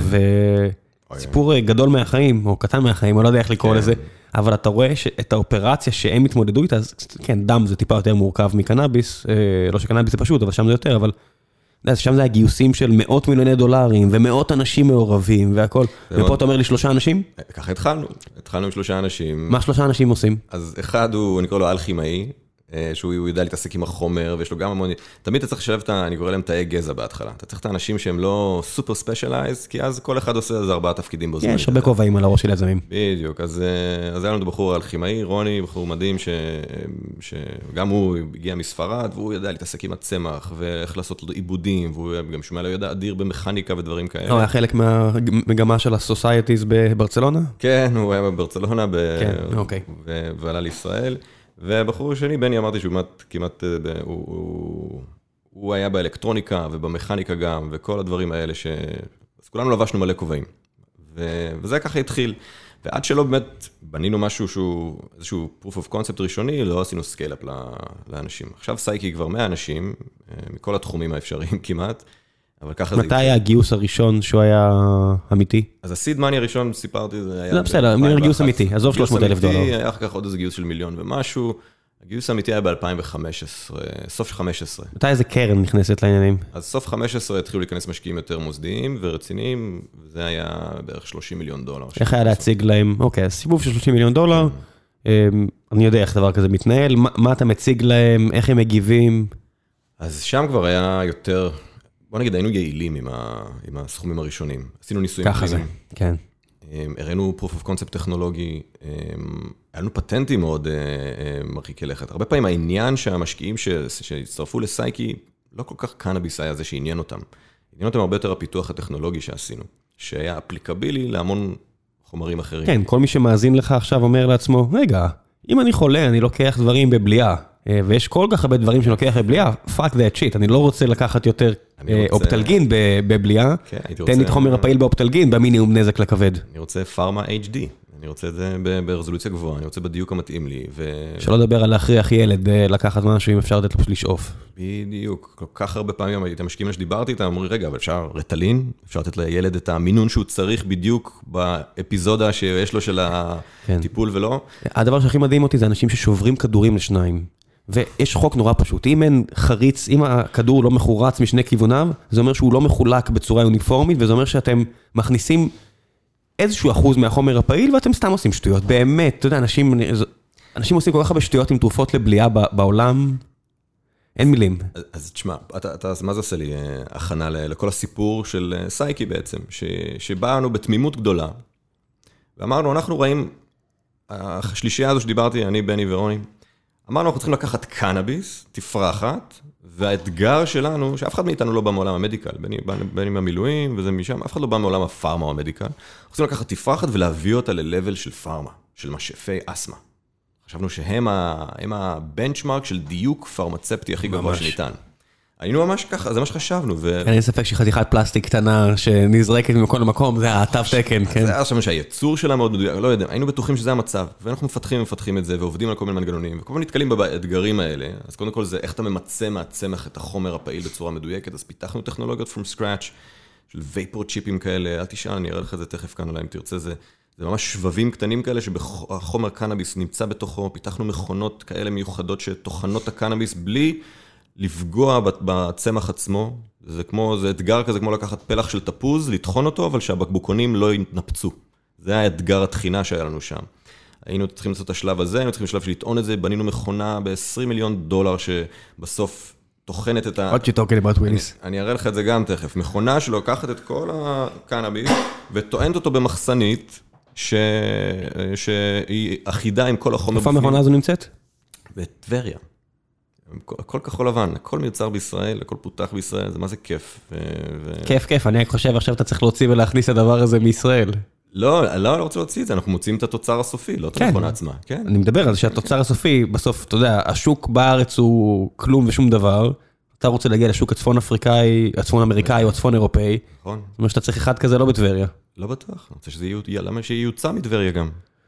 כי גם סודה סטרים שהם סופר ציוניים, עדיין צריכים מפעל במקום אחר אם אתה רוצה למכור למקומות אחרים. כנראה בסוף יהיו מפעלים בכמה מקומות. כן, אין ברירה, מה הכוונה, עלויות השינוע פשוט גומרות לך את הרווח, מה נכון, לעשות? נכון, נכון, אבל גם עלויות הקמת מפעל, בגלל זה שלבים שונים בסטארט-אפ, בחיי החברה. בסדר, אמרתי לא, בלונגרן, זה לא יכול להימשך ככה. נכון, נכון. אמ, אז השלבים האלה, השלבי ייצור השונים האלה באמת, אמ, אה, אחרי טעינת המחסנית, אחרי הטכנולוגיה שמוציאה את האירוסול, שזה הווייפורייזרים עושים את זה בצורה יותר קרוד. התרסיס. התרסיס שיוצא, העדים שיוצאים, אפשר לקרוא לזה, הם מאוד מאוד צריכים להיות מבוקרים, אז יש לנו חיישני טמפרטורה בזמן אמת, ויש לנו... אה, אה, ניתן, ניתן לשנות את הטמפרטורה? אז פה זה בדיוק מה שמתחיל להבדיל את סייקי מכל השאר. מהעדים שאתה מכיר, שאתה דיברת עליהם, יש לך שני כפתורים של שליטת טמפרטורה. יש לו, בדרך כלל בוולקנו ובמייטי אתה יכול לשלוט על הטמפרטורה. יש למטה למעלה, קבעת הטמפרטורה שאתה רוצה. קבעת טמפרטורה, אז זה כאילו אני אמכור לך רכב, ובמקום שיהיה לך מחוג של, של המהירות, יהיה לך מחוג של כמה הזרקת דלק אתה מכניס למנוע. זה לא אומר לך הרבה מה המהירות שאתה נוסע בה. עוד פעם, הטמפרטורה... זאת אומרת, אני מכוון נגיד את המייטי ל-180 מעלות. הוא לא באמת מגיע ל-180 מעלות? הוא מגיע ל-180 מעלות, ואין לך מושג כמה THC 180 מעלות מוציא. אה, זה משהו אחר, כן. זה, פה מתחיל להיות הדיוק. כן, אני אף פעם לא הייתי צריך קנאביס רפואי, לא באמת עניין אותי אם זה הרבה, קצת, פחות, בינוני, אתה יודע, זה לא... נכון, אז שינוי טמפרטורה זה איזשהו תהליך הרבה יותר מוקדם יותר, לפני שאתה יודע מה המינון עצמו. כן, אחלה אנלוגיה להזרקת דלק. כן, אז זה מה שהמטופלים באמת מתעסקים, הם חושבים שהם שולטים משהו. זה אולי הטמפרטורה שנוחה לך לשאוף ולא שורף לך בגרון או משהו, אבל אין לזה שום משמעות למינון. אם אני אשאף 180 שתי שניות, ואם אני אשאף 200 שנייה וחצי, אין לי מושג מה זה יותר THC בין שניהם. אתה מבין? זה כל כך רגיש. עזוב, גם תנסה לקרוא על זה באינטרנט. כמות הבבל"ת היא, זה כמו צונאמי של פייק ניוז. נכון, נכון, נכון. ולא נעים לי לומר, אתה פשוט מתעסק בנושא שהוא הכי רגיש וקשה של רפואי, אתה יודע, כל מה שקשור לשמן ריק סימפסון, וכל הדברים האלה שאנשים לפעמים שואלים אותי ואני אומר להם, אין לי מושג ואני אפילו רוצה למשוך את ידיי כי אני לא רוצה... בדיוק, אז... אפילו להביא לבן אדם תקווה, יש איזה ערך, אז אני פשוט לא רוצה להתעסק בזה. אתה בחרת במשהו שהוא, פשוט אתה מוקף בפייק ניוז. המון המון רעש, יש המון signal to noise ratio שאנחנו צריכים להתמודד איתו. לכן היינו צריכים בסייקי להיאחז באיזשהו ground truth, איזשהו אמת ראשונית שאפשר עליה לבנות מדע מסוים ועליה לבנות איזשהו שיח עם הקהילה הרפואית. וה-ground truth הזה של כל מה שדיברנו בסוף, זה המינון שהגיע לך לדם בסוף. מה הרמה שהגיעה לך לדם? זה בעצם, זה נקרא בעולם הקליני פרמקוקינטיקה. כמה חומר בעצם הגיע לגוף האדם. מיד, מתי? זאת אומרת, הגיע לדם, מתי מדדנו את הדם? זה ממש דינמיקה שלמה. איזה מהירות זה הגיע לדם, מה הכמות שהגיעה לדם, לאורך כמה זמן עד שהיא יוצאת מהגוף מהאדם, כל הדברים האלה צריכים ללמוד. ברגע שאיפסת את זה ויש לך איזשהו בסיס, על זה אתה עכשיו יכול להלביש את כל הסיפורים העיקר, אתה מדבר ככה על השאיפה שלך להפוך את השימוש בקנאביס לזה. לי יש שיעול עכשיו שאתם שומעים, אז מביאים לי קודאין, שזו תרופה פסיכואקטיבית גם באיזושהי רמה, שמפיקים עונה הרבה סמים לעניות דעתי, ואומרים, קח, קח את זה עם כף, או קח את זה בכפית, ואני אומר, קוסום הדבר הזה, אני לא רוצה לקחת יותר מדי, כי אני, זה דופק לי את היום עבודה, ואני רוצה להעיף את השיעול הזה, וזה הדבר היחידי פחות או יותר שעוזר לי אם אני מגיע לשלבים האלה. ואיך אני לוקח את זה? לפי העין בכף. מטורף. את הסירופ, כן? זה מטורף. ואתה מדבר איתי על זה שאתה רוצה להגיע לדיוק בדם של חומר פסיכו... גם זה, סירופ לשיעול. מטורף, הרי, ובגלל זה אני, התסכול שלי קצת לעולם הפארמה, רק גדל עם השנים, וסאגי גייסה כבר מעל 80 מיליון דולר, והחזון של סאגי הוא כבר התרחב משמעותית מקנאביס. אנחנו באמת רוצים להתמודד עם כל הדברים האלה שאתה מתאר. תרופות ניתנות בצורה כל כך לא מדויקת, בכל כך crude form, זה, זה עוד פעם אני מנסה להסביר, זה כאילו, כאילו חברות תרופות שולחות לך מכתב בדואר, ואתה לא יודע אם זה הגיע לכתובת שלך, אתה לא יודע אם פתחת, איך, כמה קראת, החברת תרופה לא יודעת כלום מזה, ולעומת זאת, העולם האינטרנט זה, זה אימיילים ומדויקים. מה המצב הנוכחי שלכם של סייקי? מה, מה סליחה? מה המצב המוצר כרגע של סייקי? המוצר כרגע, זה... עשר שנים אחרי ההתחלה. המוצר כרגע זה המשאף, אני אומר את זה לצערי באמת, כי את צייקי הקמתי כדי ש, שזה יעזור לכמה שיותר מטופלים, זה המוצר, זה המשאף המדיד היחידי בעולם שאנחנו מכירים. אמ, זה המשאף המדיד היחידי שיש לו רגולציה גם. זה אומר שיש מוצר. כן, יש מוצר. שניתן לקנות אותו? שניתן לקנות אותו, שניתן, שרופאים ניתן לרשום אותו. שביצענו בו כבר מספר ניסויים קליניים. יש רגולציה? שיש רגולציה שגם אותה היינו צריכים להיות חלוצים בה. איך לעזאזל אתה מאשר? איפה הרגולציה קיימת? אז הרגולציה קיימת בישראל התחילה, אחרי זה בקנדה, זה אושר לפני כמה ימים. מברוק. פרסמנו, פרסמנו את זה. אושר ב-C, יש לנו CE אירופי גם לדבר הזה. רגע, חכה שנייה. אני מכיר את ה-FDA ואת המקבילה האירופאית. מה יש בקנדה? בקנדה יש מה שנקרא MDL, זה Medical Device, זה הביורו של ה-Medical Device, זה הרשות שמאשרת מכשור רפואי. סייקי הלכה על איזושהי רגולציה חדשנית גם, כי FDA והגופים האלה לא יודעים לאשר יותר מדי צמח, ובסייקי התעקשנו שהצמח יישאר בתוך המכשיר. שלא לדבר על מכשור רפואי, מי שלא מבין עד כמה הדבר הזה פרוץ ומזעזע, חייב לקרוא על טראנוס ועל מה שקרה שם. ה-FDA אישר את הבית זונות שהלך שם. כן. זאת אומרת, הם סיכנו חיים של אנשים עם בדיקות דם בעייתיות מאוד, וג'ו ביידן, הנשיא שעכשיו כולם עפים עליו, הסתחבק עם אליזבת הולמס, מי שרוצה להבין, שיקרא וישמע, ה-FDA לא גוף מושלם, רחוק מכך. כן, אני חשדתי בה ברגע שראיתי את הטרטלנק שהיא לובשה, זה היה הדבר הראשון. לא, זה קטע הזיה, אבל עזוב, אני רק אומר שה-FDA זה לא איזה... כן, כן, הם לא גופים, תשמע, רגולטורים זה חבורה של אנשים שאתה בא אליהם עם כל ההסברים, והם צריכים לבדוק את זה. לא, גם צריך להבין אותם, מכשור רפואי זה באמת קשה לבדוק. אתה צריך לבוא, אתה לוקח את האחריות גם, ה-liability הוא עליך בסוף, שאתה מגיע לרגולטור. למה דווקא קנדה?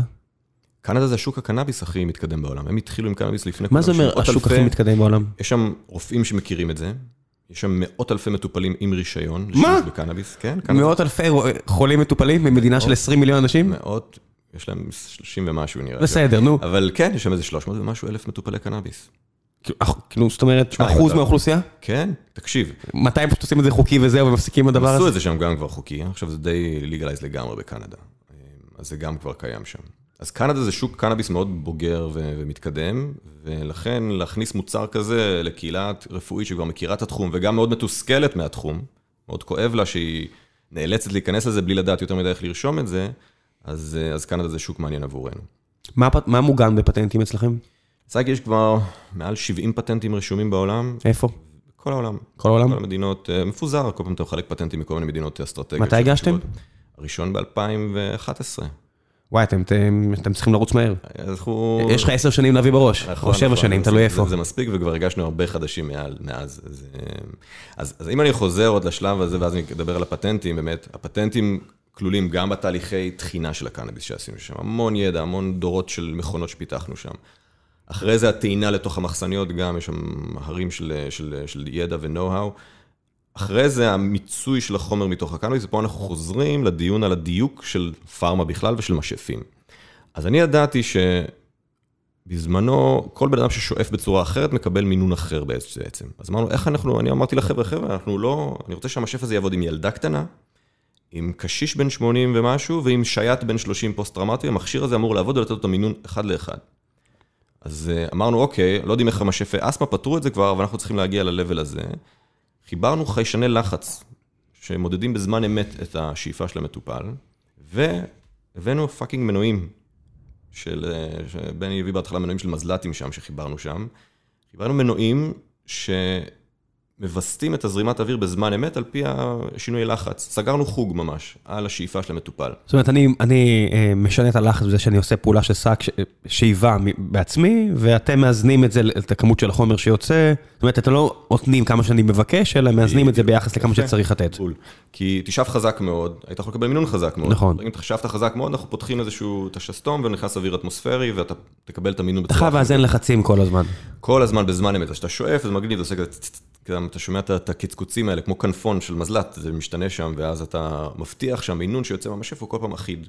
אז זה בעיה אחת של האירוסול שמיוצר, וזה כבר, אתה רחוק מאוד מכל וייפורייזר אחר שעושה את הדבר הזה. עכשיו, גם השאיפה עצמה היא פעם אחת. המטופל צריך לשאוף שאיפה אחת, בערך בממוצע שלוש פעמים ביום, זה, הש... זה הטיפול למה? בסייקי. למה? זאת אומרת, לא יודע, אם, אם, אה, אם יש לי, לא יודע מה... ממוצע. כן, לא, אבל פה אתה מגיע כבר למתן של הטיפול, לא זה תשאיר לחוקרים ולרופאים, לא? שיגידו כמה צריך... אה, שאלה טובה, אם החוקרים והרופאים יודעים, אנחנו נגיע לזה עוד רגע.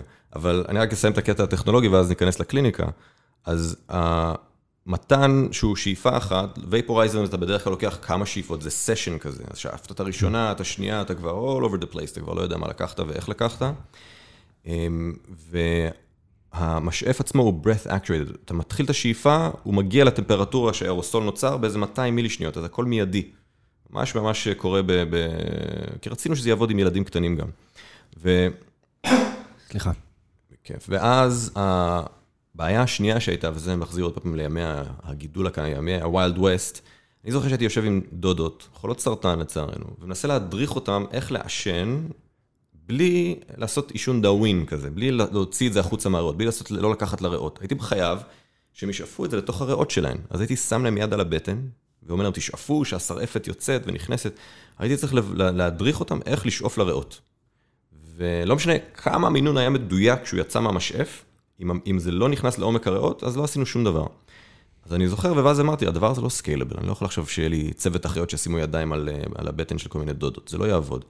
אז פיתחנו עוד מנגנון מעניין בתוך המשאף, שאחרי בערך כמה, כמה מאות מילי שניות לפני הסיום של השאיפה, אנחנו בעצם חוסמים למטופל את המעברי האוויר, ואז נוצר ואקום בתוך האזור הזה של ה, של ה... לפני הריאות, יש את הצינור הזה, נקרא Anatomic Dead Space. הצינור הזה בין הפה עד הריאות, נוצר שם ואקום כי אנחנו עושים חסימה, הריאות ממשיכות להתנפח, ואז אנחנו פותחים מעבר אוויר גדול הרבה יותר, ונוצר כזה איזשהו שחרור לחץ כזה, שדוחף אוויר נקי, שדוחס את העדים לתוך הריאות. כמו המיקסר של הגז, של הטוחן גזר, אז יש את הפלסטיק שדוחס בסוף את הגזר, אנחנו עושים את זה באמצעות אוויר, אנחנו דוחסים את האירוסול עמוק לריאות. אז זה עוד פיתוח טכנולוגי שהם צריכים לעשות, יש על זה גם פטנטים, שזה מבטיח שהשאיפה שאתה עשית, בסוף מגיעה לריאות שלך. ופה מחזיר, ואז נפל לי האסימון, שהמשאפים והפארמה וכל העולם הזה לא מדויק כמו שחשבתי. הסיפור היה מעניין, הלכתי הזמינו אותי למפעל של חברת פארמה מאוד ידועה בישראל, ו... וישבתי שם בחדר, והם שאלו אותי, תגיד, כמה מהמשתמשים שלכם מקבלים את השאיפה עד הריאות, מקבלים את זה כמו שצריך? עכשיו הייתי מופתע.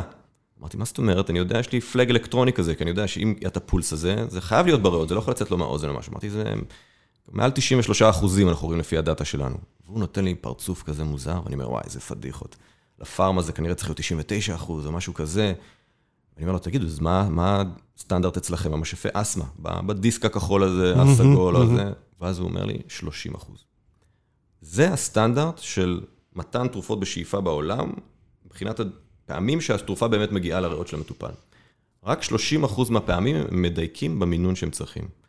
ואז נפל לי האסימון, ואז הבנתי שאנחנו, לא, בלי ידיעתנו, פיתחנו טכנולוגיה שפתרה בעיה שאחרי זה נכנסתי לספרות וקראתי על זה, זו בעיה ש-40 שנה קיימת כבר, שאנשים לא מבססים, וכל מי שמכיר משפי אסתמה עם ילדים וכן הלאה ומבוגרים, צריכים ללחוץ ולשאוף ולסנכרן ולהכין כל מיני דברים באמצע, סלט אחד גדול. ואז באמת המשקיעים שבאו לסייקי אמרו, אתם פתרתם פה בעיה הרבה יותר גדולה ממה שאתם מתעסקים בקנאביס, ולכן מעניין אותנו תחומים אחרים לגמרי, לתרופות אחרות לגמרי. ו... אני מנסה להבין, כאילו, זה, זה נשמע too good to be true. בשאלה הזו, מה ממש... אה, זאת אומרת, או, או שיש עדיין אתגרים שלו, ש, שצריך לדבר עליהם, או שבייר וטבע, טיבה וכל החברות בעולם צריכות לבעוט את הדלת שלך ולקחת אותך לפני שאתה מנפיק ומגיע לשווים שיהיה להם הרבה יותר יקר לקנות אותך. אז הלוואי ואחרים היו כאלה פשוטים בעולם. אז תספר לי מה, מה אני מפספס בין לבין. אז כמה דברים. אז קודם כל, וזה לשתף את כל עמיתיי הסטארט-אפיסטים בארץ, זה פוקוס. וברגע שאתה מקבל כזו פריסת יריעה של כל מיני הזדמנויות, אז ואתה מנסה לקחת את כולן, אז הרבה פעמים אתה לא מתקדם בשום דבר. כן, אסטרטגיה זה גם לדעת למה אתה אומר לא. יפה. לא רק אסטרטגיה, זה, זה חוק ברזל שצריך לאמץ בו, ואני נכשל בו אה, המון. הכל בסדר, אנחנו כתבנו, כתבנו בו את הספר סביבך, לאבד פוקוס, זה בסדר. בדיוק. אז, אה, אז אנחנו כחברה שמתמקדת במשאף המדיד הראשון לקנאביס, וכל הסוג משקיעים שאנחנו מדברים איתם, זה משקיעי הקנאביס והקהל וכו', זה לא כזה קל לעשות פיבוט לכל ההתעסקות עכשיו לפארמה דרג דליברי. זה, זה מנטליות אחרת לגמרי, זה ביזנס אחר, זה אנשים אחרים, זה משקיעים אחרים. זה שיח שונה לחלוטין. זה חברה אחרת, כן. חברה אחרת בדיוק. ולכן סייקי היום, עכשיו היא עושה את המעבר הזה, היא מתחילה לדבר יותר ב-business units. business units עם הובלה מסחרית ממוקדת בתחום הקנאביס, business units עם הובלה מסחרית ממוקדת בתחום ה-drug delivery, עם כל הדברים שדיברת עליהם שהם באמת פורצי דרך בתחום הזה. כן, זה צריך להיות משאף אחר, זאת אומרת אין כבר את ה-cartridge של הקנאביס, זה צריך משהו אחר. זה יהיה cartridge, אנחנו צריכים לעשות cartridge שיכיל צמח גולמי בפנים. להכניס בפנים חומר אחר, אם זה אופיאטים או כל דבר אחר, זה הרבה יותר קל לנו. אז אנחנו נשתמש פחות או יותר באותה טכנולוגיה, אבל נתאים לה חומר, חומר אחר. אז גם זה, זה יחסית פתיר, אבל אתה צודק שהמהלך לעבור לתחום אחר, בטח שהוא סופר רגולייטד וסופר דורש ניסויים קליניים, זה משהו מאוד כבד. וגם חברות הפארמה זזות לאט, לא כמו שאתה חושב, לא מיד מתנפלות לאף אחד. אני לא חושב כלום, אני יודע טוב מאוד אה, כמה הן איטיות ו... אז זהו, אז אז, העולם הזה באמת אה, מאתגר. עכשיו, מה... פשוט דברים רצים, יש פה את קרן המון ויש פה את כל מיני דברים כאלה, נכון, וגם נכון. משקיעי פארמה בארץ מתחילים לזוז מהר מאוד. נכון. אז עכשיו גם בגלל הקורונה והכל, אז בכלל כל הפוקוס על healthcare נכנס להיות מאוד משמעותי. אבל אנחנו אמרנו, בואו נוציא את ה-baby הראשון הזה של... של metered dose inhaler לקנאביס. ניסינו לדבר עם כמה חברות פה ושם על חומרים אחרים, אבל זה זז לאט מדי, ואנחנו הרגשנו שאנחנו באמת אה, מטלטלים את הסירה חזק מדי, ובסוף, אה, אה, עכשיו אנחנו עושים את המהלך הזה, באמת לעשות מיקוד הרבה יותר נכון כדי לתקוף את ההזדמנויות האלה. אבל אני רק אגיד דבר אחרון, ואז נפל לי האסימון, למה אין משאפי קודאין? למה הרופא שלך אמר לך, קח כפית או כף, איזה הזוי זה באמת שאתה, נותנים לך משהו שקודאין זה משפחת חומרים לא סימפטית בדרך כלל. לא, לא, אני עם הדבר הזה מפעמיים בשנה מגיל שמונה. אז... זה הרבה שנים כבר. אז יפה, אז תחשוב, למה רופא לא נתן לך משאף קודאין? כי לא קיים כזה. ולמה לא קיים כזה? כי אם היית נוטל כנראה מינון, אם המשאפים הקיימים... זה יכול להרוג אותך. בדיוק. אם המשאפים הקיימים רק 30% מהפעמים מדייקים, אז החברות פארמה לא יתעסקו עם זה עכשיו, עם איזה חומר מסוכן כמו קודאין או אופיאטים כאלה או אחרים. לכן רוב המשאפים מתעסקים במתן לוקאלי. זה כמו משחה לגרון, המשאף בעצם, או משחה לריאות, הם כאילו נותנים את זה רק באזורים האלה, ולא מתעסקים חומרים שנכנסים סיסטמית לגוף. כן, מי שלא יודע, בארץ מערבבים קודאין עם אקמול, כדי שאם נרקומן יעשה לגנוב את זה, הוא ימות, זה לא...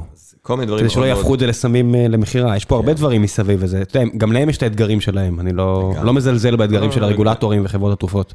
לגמרי, לגמרי, אז זה זה האופשוט הזה עכשיו לעולם הפארמה, שאנחנו באמת נבחן אותו, אבל תבין עכשיו עד כמה באמת היינו תמימים ופיתחנו טכנולוגיות שלא קיימים בעולם הפארמה. אז קודם כל, לא קיימים משאפים מדידים באמת. כמה שזה נשמע הזוי. זה המצב בעולם, לא קיימים משאפים מדידים באמת שנותנים את הדיוקים האלה.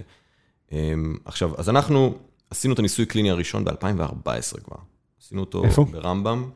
עשינו, מי שהוביל אותו זה פרופסור אייזנברג, שהוא היום כבר הדיקן של הטכניון לפקולטה לרפואה, והוא ליווה אותנו בכל הניסויים שלנו. אה, והניסוי הראשון היה להראות קודם כל שאנחנו מדויקים. קודם כל שאנחנו, לנו, our money is where, where our mouth is, ואנחנו לא מבלבלים את השכל. וזה עם קנאביס? וזה עם קנאביס. זה היה עם הקנאביס ההולנדי עוד ב-2014 שהבאנו. הכנסנו אותו למשאף, פיתחנו את הפרוטוטייפ הראשון, זו הייתה גרסה גדולה יותר. נתנו אותו למטופלים, מדדנו להם את הדם.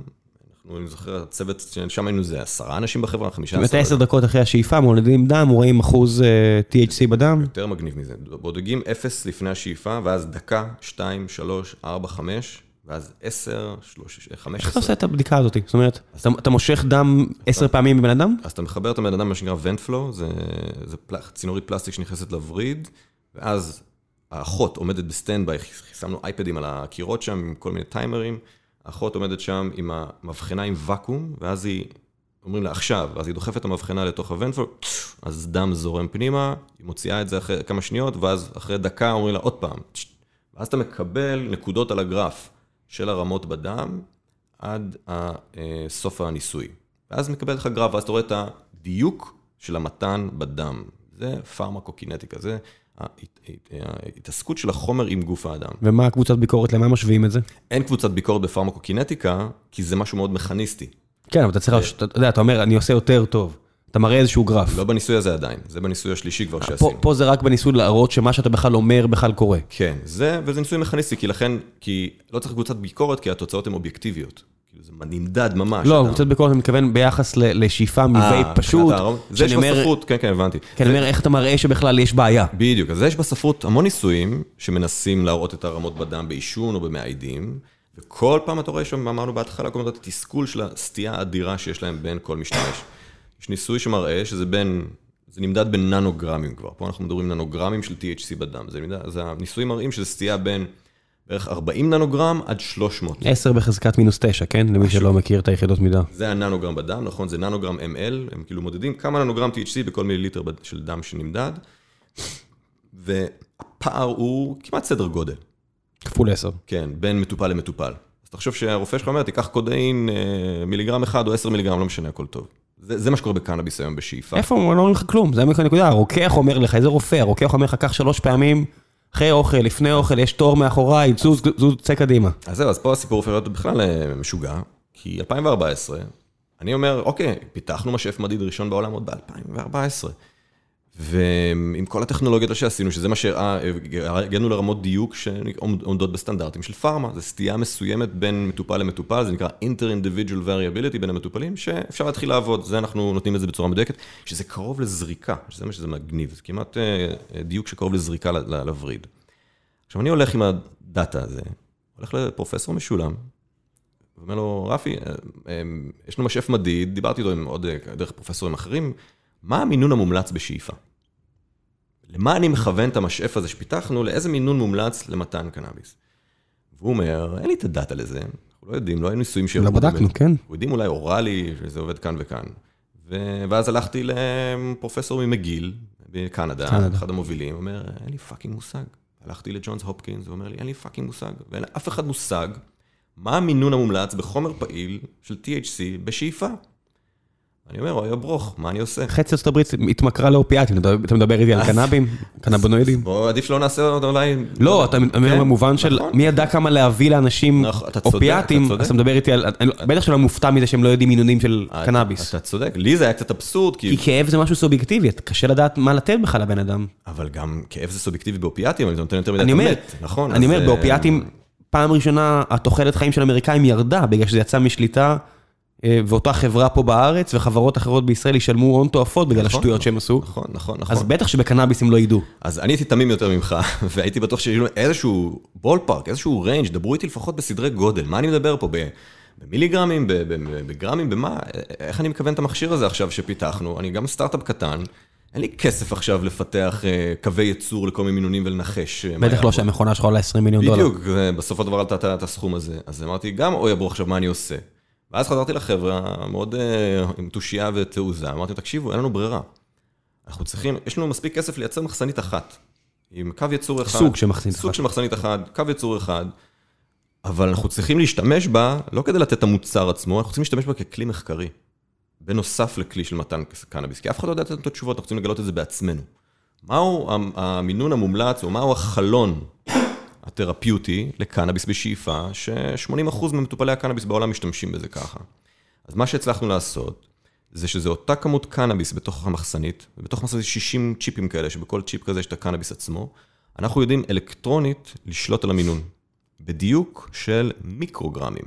אנחנו ממש ברזולוציה מטורפת. מינוס 6 למי שלא רוצה לדעת. יפה, אחלה ראם, אתה... לא, אני מהנדס חשמל מקצועי, זה החרא שעשיתי הרבה שנים. אתה סוגר לי פינות פה בדיוק כן. בהסברים. אז אנחנו הצלחנו לעשות דיוק של מיקרוגרם של החומר הפעיל באירוסול שיוצא. ואז באנו לניסוי קליני, עשינו ניסוי קליני נוסף, שעקבנו אחרי מטופלים שלהם נוח לשימור, שכל המנגנון הזה, הפולס שתיארתי עובד טוב, זה היה ניסוי שני שגם כולם פורסמו בספרות המדעית. והניסוי השלישי באמת בא כבר לנסות לזהות מהו המינון המומלץ לקנאביס בשאיפה. אז היינו יכולים ללכת לחוקרים ולהגיד להם, אנחנו נתכנת את המכשיר למספר מינונים, אותו, אותו מכשיר, והם כזה הופתעו שאנחנו לא צריכים להחליף שם דברים וכן הלאה. אתה אומר אה, ספרות מדעית, איפה זה פורסם? אז האחרון פורסם ב-European Journal of, Journal of Pain, זה אחד הג'ורנלים המובילים של כאב בעולם. ו- והניסוי היה, כמו שאמרת, עם, עם זרוע מבוקרת, זה double blind, placebo controlled, cross זה עשה רעש? אז זה עשה, זה היה גם בתקופת הקורונה, אז זה עשה רעש בכמה מקומות שהמינון שגילינו, זה מה שהיה כל כך מפתיע שם. שצריך מעט מאוד. שצריך מעט מאוד, זה מה שקראתי. כמה זה מעט, כן. אמ, אז, אז הניסויים האלה היו קריטיים עבורנו באמת כדי לבסס את כל השאלות האלה. אז אף אחד לא יודע להגיד לנו מה המינון. גילינו שאנחנו צריכים לתת מינון אלקטרוני נשלט במשאף, ואז רק הבנו גם שאף משאף בעולם היום שאנחנו מכירים, לא, יש לו יכולת מינון נשלט. אתה דיברת על הגלולה שצריך לשבור אותה, לא, שחס וחלילה אין תשבור.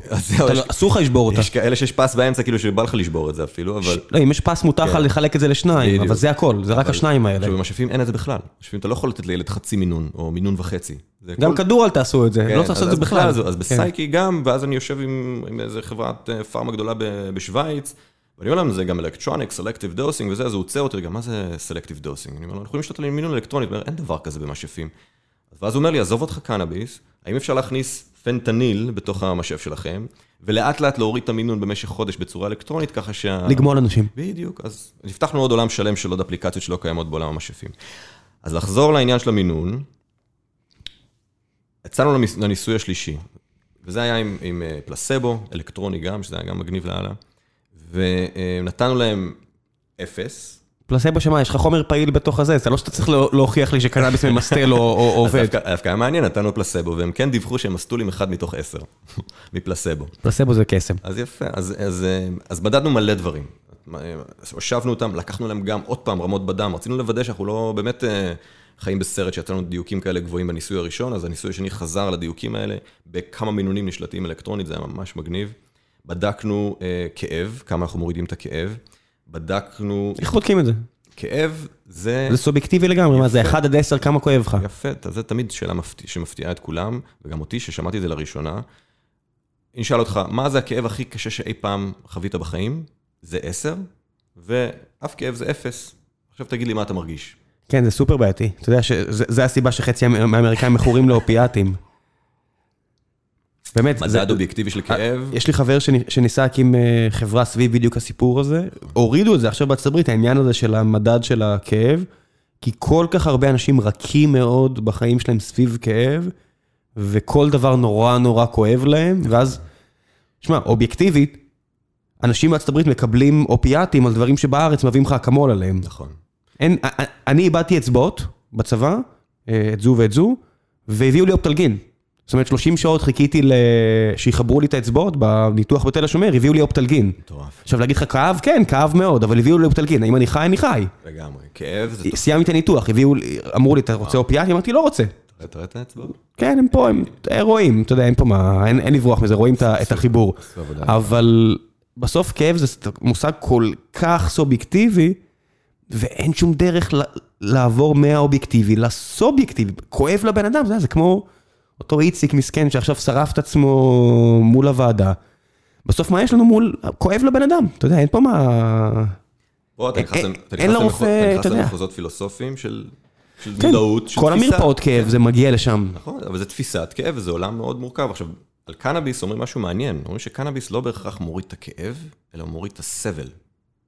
מוריד את התפיסה של הכאב. כן, כל בן אדם בהוספיס, זה שהוא לא מסטול, זה טירוף מבחינתי. כן, כן, אני- במערכת, ליוויתי את סבא שלי אה, בהוספיס בשבועות האחרונים שלו, החודשים האחרונים שלו, זה שאתה צריך לדחוף לבן אדם את החרא הזה בפחיות, והוא- ו- והוא נראה כמו צל של עצמו, ניצול שואה, ושהוא לא היה ניצול שואה, ואתה אומר, איך לא מסטלתי אותו עד עד הגג, זה- זה פשוט טירוף. אז הדרך של חוקרים להתמודד לפחות עם הווריאציה הסובייקטיבית הזו, זה למדוד מה intervention, מה התרופה עושה לך כשינוי ממה שדיווחת. תמיד מסתכלים על הדלתא מה baseline. כן. אם באת עם כאב 8 או 10, לא משנה מה דיווחת בסובייקטיבית, מעניין אותי יותר מה, כמה הורדתי לך בנקודות. אז זה היה מדד אחד שעשינו בניסוי, מטופל בא, דיווח, כואב לי 8, רצינו לראות כמה נקודות הורדנו לו מה-8. זה, זה בעצם מה שרופאי כאב מחפשים. זה, עכשיו, כידע כללי, אופיאטים, ההפחתה שנחשבת סיגניפיקנטית אה, וקלינית וכן הלאה, זה רק איזה 30 אחוז הפחתה. זה לפי כל המחקרים בעולם שמראים, המטה-אנליסיס, אם זה 30 אחוז, זה השפעה סיגניפיקנטית של הפחתת כאב. אז זה מדד אחד שחיפשנו. מדד שני שעניין אותי, אותנו מאוד, זה כמה היי, כמה הם מתמסטלים מהחומר. זה כבר... והוא, אגב, ראם, גם סובייקטיבי באותה מידה. זה משהו שקשה למדוד כמה אתה היי. זה לא משהו לעשות לו כן, קוונטיפיקציה. אחד המשפטים האהובים עליי זה אם מספיק אנשים אומרים שאתה שיכור, כנראה שתית. יפה, אז זה בדיוק עכשיו. כן. אני ב- ביום רתי, השם של החברה, קראתי לזה סייקי, שזה... שזה SYQE, שזה כמו סייקו-אקטיביטי, זה... בלי ה-P. בלי ה-P, וה-Q זה כאילו for quantification. אם אנחנו נצליח לכמת איכשהו את האפקט הפסיכואקטיבי, כנראה ניתן טיפול מאוד טוב.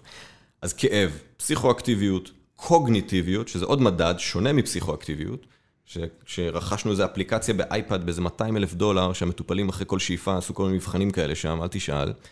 כל הסוללות בדיקות האלה עשינו, ואז הלבשנו את הכל על גרף אחד, רוצות לראות מה קורה. בכדי למצוא מה המינון הנכון, מה זה מינון נכון בכלל בעולם הרפואה, שעוד פעם הסיפור של הקודאין שלך שהוא היה מטריד קצת, זה מה. מה האפקט המקסימלי שאתה יכול לקבל עם האפקט ה-adverse event, עם התופעות לוואי המינימליות. איפה האיזון הנכון בין תופעות לוואי ליעילות, ככה שאתה מקבל את האיכות חיים הכי גבוהה. זה הסוויט ספוט, זה החלון התרפיוטי. עכשיו, אין לכל בן אדם ספציפי את אותו מינון כמו כולם, אבל יש איזשהו בל קרב כזה, שזה איזשהו תחום. אופיאטים ניתנים באיזשהו תחום מסוים, ויש אאוטליירים, אבל הרוב מקבלים את זה באיזשהו מינון מסוים. אז קיבלנו את התוצאות, הצלבנו אותם, אמרנו, זה הפגות כאב וזה תופעות לוואי, הצלבנו את זה, ואז הגענו למספר שלא לא האמנו אליו. המספר שהגענו אליו שהמינון הנכון עבור מטופלים, רוב המטופלים, זה 500 מיקרוגרם THC בשאיפה. עכשיו, נשים את זה בקונטקסט, 500 מיקרוגרם THC, זה חצי מיליגרם בעצם, שמטופל קנאביס היום צורך בממוצע גרם קנאביס ביום, אוקיי? אני אני שומע אנשים ש-100 גרם בחודש, 50 גרם בחודש, כמויות שיגרמו לסוס לחשוב שהיא פרה, אז אתה יודע, זה... אז בוא נהיה שמרנים, בוא נגיד גרם ליום, 30 גרם בחודש, שזה הממוצע הגלובלי פחות או יותר.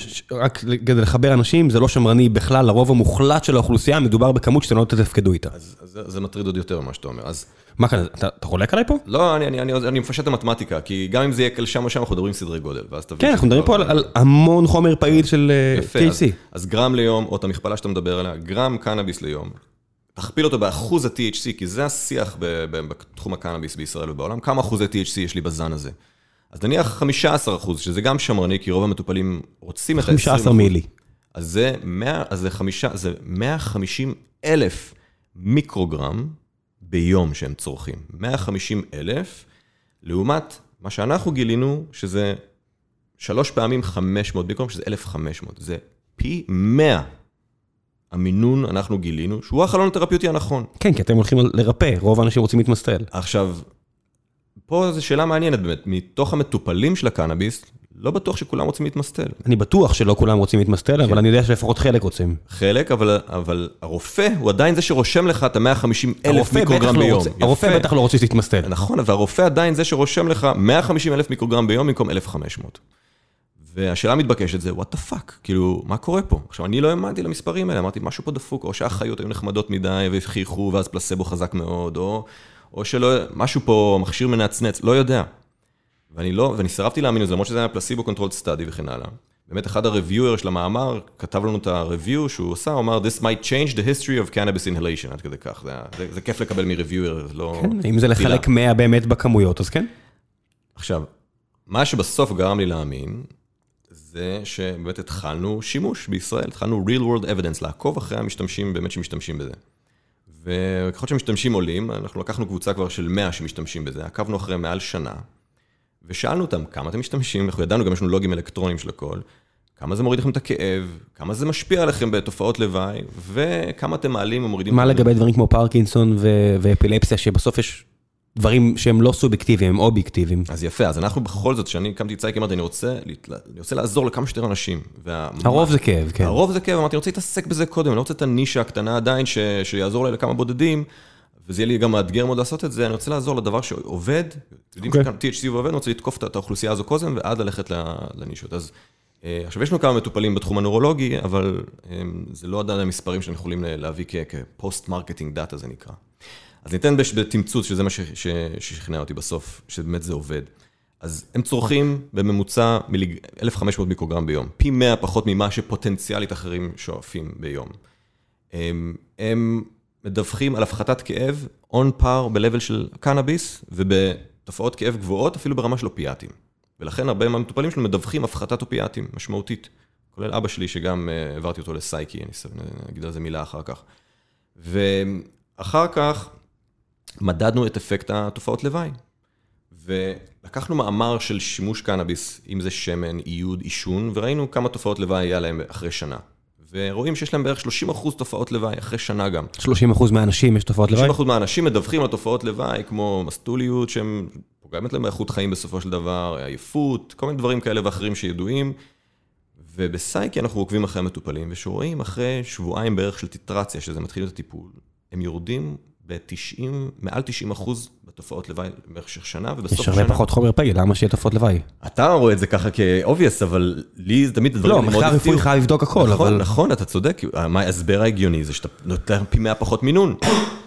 אז לכן התופעות לוואי יורדות בצורה דרסטית, אבל אתה עדיין מקבל את האפקט התרפיוטי, ואז... אני מניח שהחומר שאמרת זה אם מישהו מעשן לידך בחדר, זה בערך הכמות ה... באמת, אני... זה דווקא בחוקר בג'ונס הופקינס, שהוא אחד היועצים שלנו, יש לו חדר ענק כזה מזכוכית, שמכניסים אנשים לשם ומעשנים, ואז הוא מודד באמת את הרמות של ה-second hand smoke. זה זניח, זה לא כזה מדאיג כמו שכולם חושבים, מה כזה זניח? אם זה יהיה חלק מה... זה בדיוק מה שאתה מכניס להם. שאלה, זה מעניין לבדוק את זה באמת, יש לו את הדאטה של הדמים שם, אני אשווה את זה באמת, זה נקודה טובה. אבל אני רק אסכם את זה, אז המטופלים שלנו מקבלים את האפקט הקליני של קנאביס, הידוע והמבורך, ללא תופעות לוואי כמעט. בסוף אחרי השנה הם מדווחים על אפס תופעות לוואי. למה לא כל הרופאים באים אליכם? אז זה, אני אומר, הפגישה שהכי כיף לי לעשות זה עם רופאים. כשאני יושב עם רופא ואני מספר עוד מה שאני מספר לך, הפנים שלו מוארות. והוא ממש הולך all the way לקיצון, אומר, אני רוצה רק לשאום רק את זה בסופו של דבר.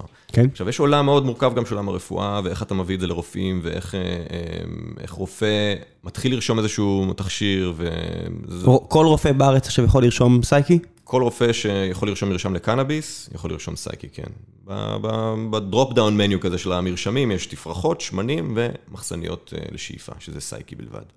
אז, אז לגמרי זה אפשרי. עכשיו, אספר לך את הסיפור של פסיכואקטיביות, שזה הקטע שמעניין באמת. באמת, אם שאלנו מטופלים, אתם מרגישים high או כל דבר כזה, לא, אין פסיכואקטיביות עם, עם סייקי במינונים הכל כך נמוכים. אה, עכשיו, אבא שלי, בזמנו אבא שלי פסיכיאטר, וניסיתי לעזור לו אה, בימי הגלגולים של ג'וינטים, ניסיתי לו לעשן, יש לו כאבי גב, הוא בן 88, יש לו כאבי גב מאוד קשים, הייתי נותן לו סיגריות לעישון של קנאביס. הוא היה מעשן, הוא אומר, אני מרגיש דיסאוריינטד, לא רוצה, לא, הוא סקוטי כזה, חמוד, לא רוצה להתעסק עם זה יותר, אני מאבד את השליטה בזה שלי. הוא על סייקי כבר שנתיים וחצי, ואני אומר לו, אבא, תגיד, אתה מרגיש מסטול או משהו? הוא אומר, לא, אני בסדר גמור, לא כואב לי, ואני מרגיש בסדר גמור. ואז אימא שלי בצד צוחקת קצת, הוא אומר, הוא מדבר יותר מדי לפעמים. אז היא קולטת את ה... את ה... בכל זאת יש משהו. משהו קטן. עכשיו, יכול להיות שהוא מדבר יותר מדי כי פחות כואב לו, אבל גם אם זה הגבול הדק של פסיכואקטיביות, זה מצוין, כי זה בדיוק מה שאתה כן. רוצה. חצי מהוואלי עכשיו לוקחים microdosing אה, של acid, אז נכון. אולי אתה צריך, אה, אם אתה רוצה להקפיץ את הוולואציה שלך פי 100. אז יפה, אז שהמאמר... אתה יודע, כל דבר שמביאים למשקיעים, אה, אם זה קלאבהאוס או משהו כזה, מיד הוולואציה קופצת המון המון. בדיוק, אז עכשיו שפרסמנו את המאמר השלישי הזה, באמת מה היה בתקשורת? microdosing. זה הניסוי הראשון באמת שהראה ש microdosing of cannabis באמת עובד, ובכלל microdosing עדיין כתחום לא הוכח כעובד, לא ל-LSD ולא לזה. זה לא משנה, מספיק שמשקיעים מתלהבים, זהו, אתה מסודר. לצערי, במשקיעים של הקליניקה, אתה צריך, של הפארמה, אתה צריך יותר מדויק. אז בקיצור, זה היה ממש איזשהו breakthrough בתחום, להראות שאתה יכול לקבל את הכל בלי התופעות לוואי, ואז אנחנו חוזרים לתקופת ה-CBD, שאתה אמרת, בכל רחוב יש CBD. כן, זה רק לפני שנה, שנתיים ראיתי את זה. שבא עם הטענה ש-Cannabis without the high, בעצם הטענה הייתה קנאביס שעוזר לחלק מאוד קטן, without the high, זה לא כזה היה בסוף בשורה. אנחנו מאמינים שסייקי שמביאה בשורה שאומרת THC without the high, זו באמת הבשורה האמיתית לקהילה הרפואית של המטופלים שתהנה מזה. טוב, בואו נעשה קצת שאלות מהקהל לפני שנסיים. לפני שאני אעבור שאלות מהקהל, שאלה אחת מהצד שלי. מה ה-Devil's Advocate כרגע הכי בעייתי מולך? שאתה אומר, אוקיי, יש פה נקודה שאנחנו צריכים להוכיח, לפתור.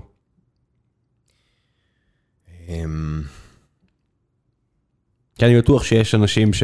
שילוב של Devil's Advocate וגם Excitement, זה הזנים.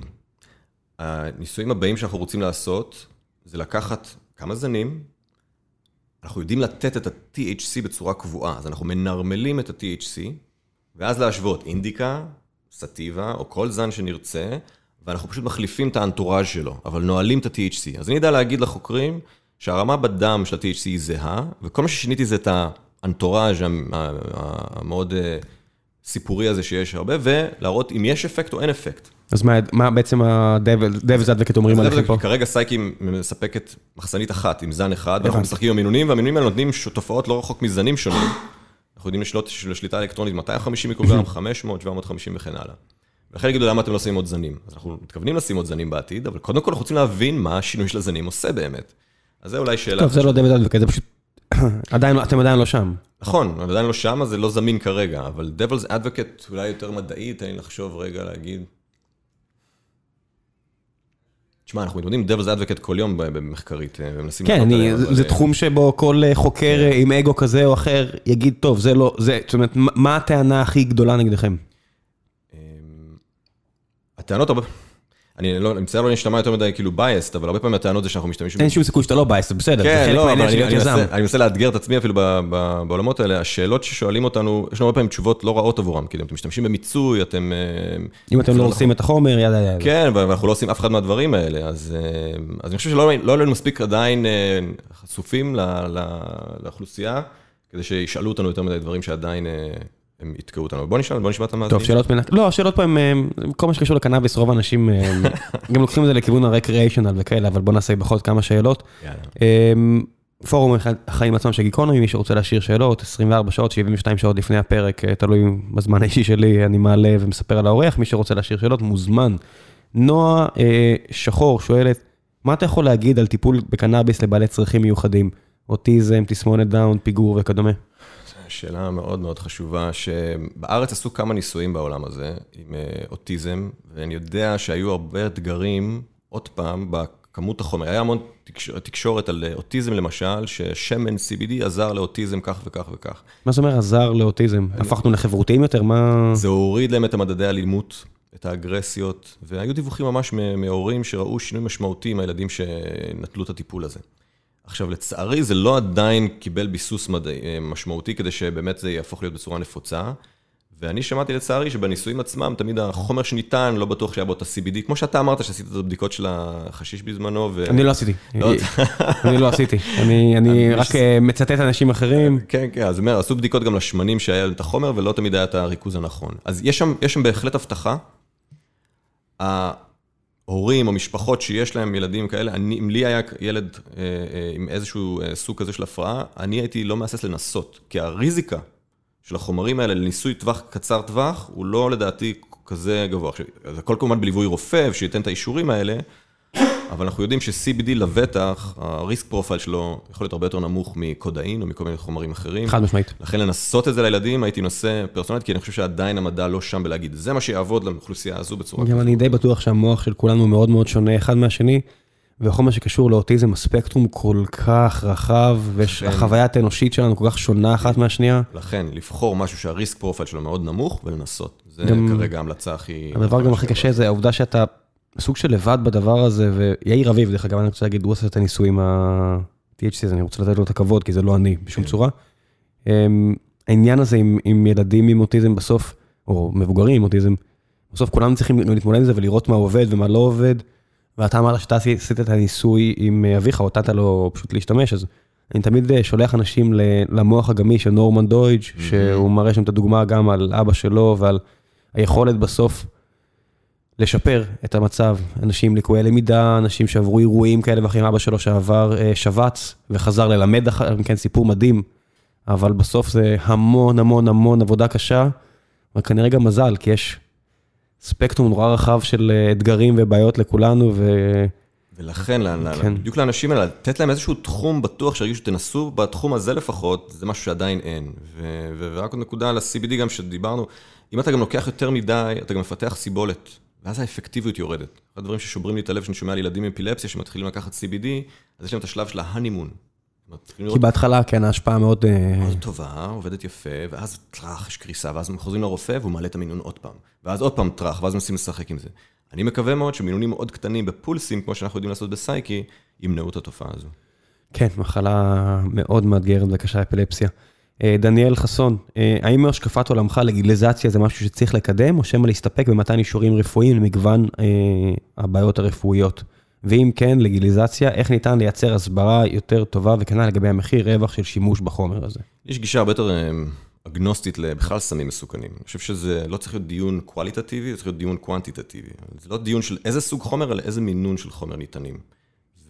ולגליזציה, אני חושב שאפשר לעשות לגליזציה להרבה חומרים שהם נחשבים מסוכנים, אם ניתנים במינונים מאוד נמוכים. אה, ולכן אין לי אה, אה, דעה ספציפית כרגע ללגליזציה, כל עוד זה ניתן בצורה בטוחה. כל עוד יש איזשהו guidelines בטוחים ש...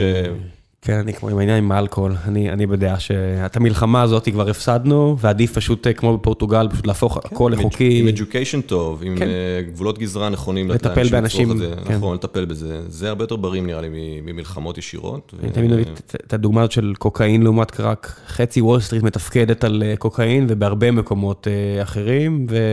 נכון, ויש הרבה אנשים שעם קרק זה אותו חומר בדיוק, ויהיו- בה גמורים. גם גם קנאביס, אחוז מסוים מהאוכלוסייה, לא יודע אם זה 10, 20, 30 אחוז, זה יעשה להם ממש רע, אני מדבר רקריאשן על קנאביס, לא רפואי. יש לזה סיכונים. אני גם יש לי חברים אישיים שעברו כן. אפ- אפ- אפיזודות. פסיכוזות. כן. מ-THC, מינון גבוה. צריך את התחומים, צריך לעשות את זה בצורה בטוחה. בטח לאוכלוסיות הצעירות, ששם יש כן עדויות לזה שזה פוגע בהתפתחות. זה למשל משהו שכן הייתי, לא לא נותן נגיד, 18 ומטה, כן הייתי נלחם בזה בכל דרך אפשרית. נכון, יש מחקרים שמראים את זה. קנס סופר כבד למי שימכור, כל הדברים האלו. כן, כלא, לא יודע מה. לא, לא, אתה לא יכול לבוא ולהגיד למחקר שנעשה, להגיד, אה, לא נראה לי. אם יש מחקר, תראה מחקר אחר קודם כל, לפני שאתה כן. ברגע, ומחקרים מראים כרגע שהתפתחות מוחית של צעירים בשימוש בקנאביס, ב-THC, היא עושה איזושהי פגיעה בהתפתחות המוחית. כמו אלכוהול, כמו הרבה כן, חומרים כמו- אחרים שהם פשוט לא טובים. לא טובים מינונים גבוהים. ולא בגיל הזה. נכון, כי עוד פעם, THC, יש בגוף האדם במינונים מאוד נמוכים טבעיים. לא, אבל כשאתה כשאתה בגיל מבוגר, בסדר. אנשים רוצים אה, לאכול עד שהם יהיו אה, ענקים, בסדר, זה בסוף עליהם, אני יכול לנסות להסביר להם מה המחיר של להיות מאוד מאוד שמן, כן. או לנסות לתת להם עזרה מהבחינה הזאת, או- להנגיש אוכל בריא יותר, אבל זה בסוף החלטה של בן אדם. זה איזשהו אוביסיטי שלא נראה לעין, שאתה עושה בעצם. אז, זה לגמרי נראה לעין, כי כל מי שראה בחיים שלו אדם עם בעיית אה, שימוש, נכון, זה בהחלט נכון. נראה לעין. אה, כן, אין, אין, אין, אין, אין ארוחות חינם מהבחינה הזו, אבל אני לא חושב שהמדינה צריכה, מה שקורה עכשיו הוא פשוט נורא ואיום. אתה גם רואה שזה גם לא עובד. לחלוטין. רק תלכו ללוד, ליפו, לכל המקומות האלה, פשוט רואים את המחיר של זה גם מהצד שלה לתחזק את הקהילה העבריינית, וגם אנשים בסוף מגיעים לזה, וזה, והם משתמשים פשוט במשהו שהוא הרבה פחות טוב. לגמרי, לגמרי, ולכן זה יהיה מבורך כל הסדרה וחינוך לתחום. למשטרה ולפרקליטות יש- מספיק עבודה מאשר להתעסק בדברים האלה. אמ, אילם ליס שואל, מה בעיניך המחסום התפיסתי העיקרי שמונע מהרבה אנשים בארץ לאשר רעיונית לגיליזציה? אין לי תשובה מדויקת לזה, כי זה, אתה יודע זה בפוליטיקה. ו- זה לא פוליטיקה, אני אומר אפילו תפיסתית, כן, אנשים לא, ברחוב כאילו... התפיסות של הגופים, של אנשים כאלה או אחרים, אה, שיש להם כוח פוליטי, משפיעים לכאן ולכאן. ולתת תשובה מדויקת זה יהיה שאפתני מדי. אבל מה שראיתי הרבה פעמים זה שגורמים בעלי השפעה חזקה מאוד, יש להם בדרך כלל אירוע אישי של מישהו שהשתמש בסמים, כן. והרבה פעמים קנאביס גם בתוך התמונה הזו, ואז הם מאוד בטראומה מהאירוע הזה, והם חורטים על דגלם לא לתת לזה לקרות למקומות אחרים. כן, מתן כהנא ישב פה, אה, חבר הכנסת מתן כהנא צריך לומר היום, שאשתו פסיכיאטרית, אם אני לא טועה, וטיפלה באנשים, ואז היא ראתה את האנשים שבאמת סובלים מהשימוש, ואז הוא מאוד מאוד נגד, למרות שהוא במפלגה שחרתה על דגלה ליברליות כי- וחופש. נכון, כי אין... הוא לא יכול ליישב את הדיסוננס הזה בין לראות את הנזק לבין להיות בעד. כי תמיד מדברים על, תמיד עושים קטסטרופיזציה על הרבה דברים, אז מדברים על הדברים הרעים, אבל לא היה מספיק, אני מקווה, אולי אני מקווה שזה יעזור לתנועה הזו, לא היה מספיק עדויות על שימוש נכון ובטוח. כאילו, אלכוהול, אתה יודע ש... לא יודע כמה PPM אתה יכול לנהוג אחר כך או משהו כזה, יש איזשהו range של מינון אחראי, recreational שאפשר לקחת, שהתבסס משנות ה-20 לאט לאט. אין את הדבר הזה עדיין בתחום הקנאביס. לא הוגדר מה זה מינון ריקריאיישנל שאתה יכול לנהוג בו או משהו כזה. כן, ועדיין אחוז כביר מחברי הכנסת להשתמש בסמים. אמ, נכון, אז... אה, זה סתם יש פה איזושהי צביעות גם, ונורא נוח אה, תשמע, אני מאמין שזה יקרה בתור... להשאיר מאות אלפי ישראלים כעבריינים, ושהמשטרה מתעסקת בזה, וכל האי-ודאות הזו, וכל מי שרוצה לחקור, או כמוך להקים חברה, צריך ללכת בין הטיפות. כן. כי לאף אחד לא בוער לסדר דברים, וכולם מעדיפים להשאיר את זה לבן אדם הבא בתור שיגיע אחריהם. נכון, אבל אני חושב שזה inevitable, זה יקרה בסוף. ברור. זה בלתי נמנע, וזה יגיע, וארצות הברית נשטפת כרגע. ראש ממשלה בגל הזה. לשעבר, כן, מתעסק כן, בזה, מה כן, אתם עוד- כן, כן. צריכים? כאילו, מה זה החרא הזה? די. אבל זה יקרה, זה רק עניין של זמן. הבחירות, כל פעם שקופצות כנראה קצת... לא, משבשות אתה רואה. בארצות הברית שזה טס קדימה. כן, כן, ארצות הברית זה גל ששוטף את כל המדינה שם, וזה... אי אפשר. אה, כן, כן, לא, זה, אה, זה יקרה, והשיקולים למה זה נמנע, זה כל מיני שיקולים, אני חושב שאין טעם יותר להיכנס במה וכן, פשוט לנסות כן. לדחוף קדימה את מה שאתה... טוב. המלצות. המלצות ל... מה שבא לך, ספר, סרט, סדרה, פעילות, אמ, סייקי לאנשים חולים, זו המלצה ברורה, שרוצים לנס, להתנסות ולבדוק, אה, ואם כואב לכם ו, ורע לכם, עם המחלה ואתם צריכים משהו שיעזור לכם, הייתי בודק את זה, כמו כל דבר אחר בחיים. לגמרי. אמ, המלצות, וואו, זו שאלה... הייתי צריך להכין אותך, אני יודע. כן, כן, לא עשיתי הכנה מזה. אני דווקא קורא דברים יותר לטרליים אה, מאשר ספציפיים. אה, לך על זה.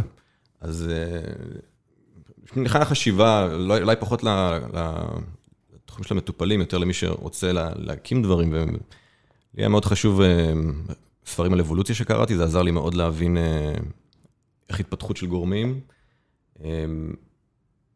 התפתחות טכנולוגית שבאה אחרי זה, כל הסינגולריטי שטיקס שבאים שם. אני די בטוח שעברנו את הנקודה הזו. עברנו אותה כבר, אתה חושב? כל- כל שנה נראית כל כך שונה מהשנה האחורה מבחינת הרבה דברים. אז בדיוק זה, אז שאתה, אנחנו בתחום חומרה, אנחנו לא תוכנה. אז כן. לנו סייקלים של פיתוח זה שנים רבות. אמרתי לך, המכונה שבנינו כן, היא שש שנים. ממש- השנים רבות שלך ביחס לראי ההיסטוריה, הכל זז כל כך מהר היום. אני, כן, אבל אני משווה את זה לתוכנה, אז העולם כן. התוכנה נמצא בקצב מטורף. אתה לוחץ כן. כפתור והשקת בכל העולם. כן, אבל אני- AR ו-VR שזה גם חומרה, תכף מגיעים, ואוטונומוס קאר תכף מגיע, ו- וכל הדברים האלה שהם בבת אחת עכשיו קורים. אז כל מה שאתה אומר זה עוד יותר מחזק את העובדה שאתה צריך לדעת איך דברים, מה החוקיות של ההתפתחות קדימה. כן. אז אבולוציה מאוד עוזרת בלהבין את זה, איך דברים נוצרים ב process הזה, ואתה יכול להשליך את זה מה... מה-DNA עד להתפתחות הטכנולוגית גם, וקורצווייל עשה עבודה יפה מאוד שם בספר של הסינגולריטי, שמסביר איכשהו anticipation של איך הטכנולוגיות לטרליות מתנגשות ויוצרות טכנולוגיות חדשות. זה עוזר לצפות קצת קדימה מה הולך להיות, ולא להיות מופתע פתאום שאתה מאחורה. אז במיוחד חברות שיש להן כמה timeline של השקת מוצר של כמה שנים קדימה, הם צריכים להיות בשנת השקה להבין איפה הם יהיו נמצאים, וכבר היום להתחיל לגייס את האנשים האלה. הטריק הכי טוב גם זה לגזור תמונת ניצחון, ואז אה, אני... מזה אחורה. אני בדיוק אומר לחבר'ה, אתה רוצה אה, לעשות משהו, תנסה באמת לכתוב את הכתבה שתתפרסם, את ה title שיצא מזה, ואז תגזור אחורה על זה. זה בכלל עולם של אה, של objectives and and goals, שזה אתגר גדול מאוד. כן, OKRים ו- ו-KPIים והכל. או, יפה, בדיוק. כן, גילי, השותף שלי פה. אני בטוח ששם פיזיקה, הוא עכשיו מתגרד, כי אני בטח מעוות משהו מהמסרים שלו, אבל זה בסדר. אה, או OKRים זה הולך להיות חזק מאוד אצלנו גם עכשיו. אני ממליץ בחום. טוב, המון המון בהצלחה, בן אדם. תודה, ראם, היה כיף. תגיד- לי שאתם מנפיקים, אני אקנה קצת. ננפיק לך אולי רישיון לקנאביס, זה בסדר. כן, זה גם אחלה. יאללה, ביי. ביי.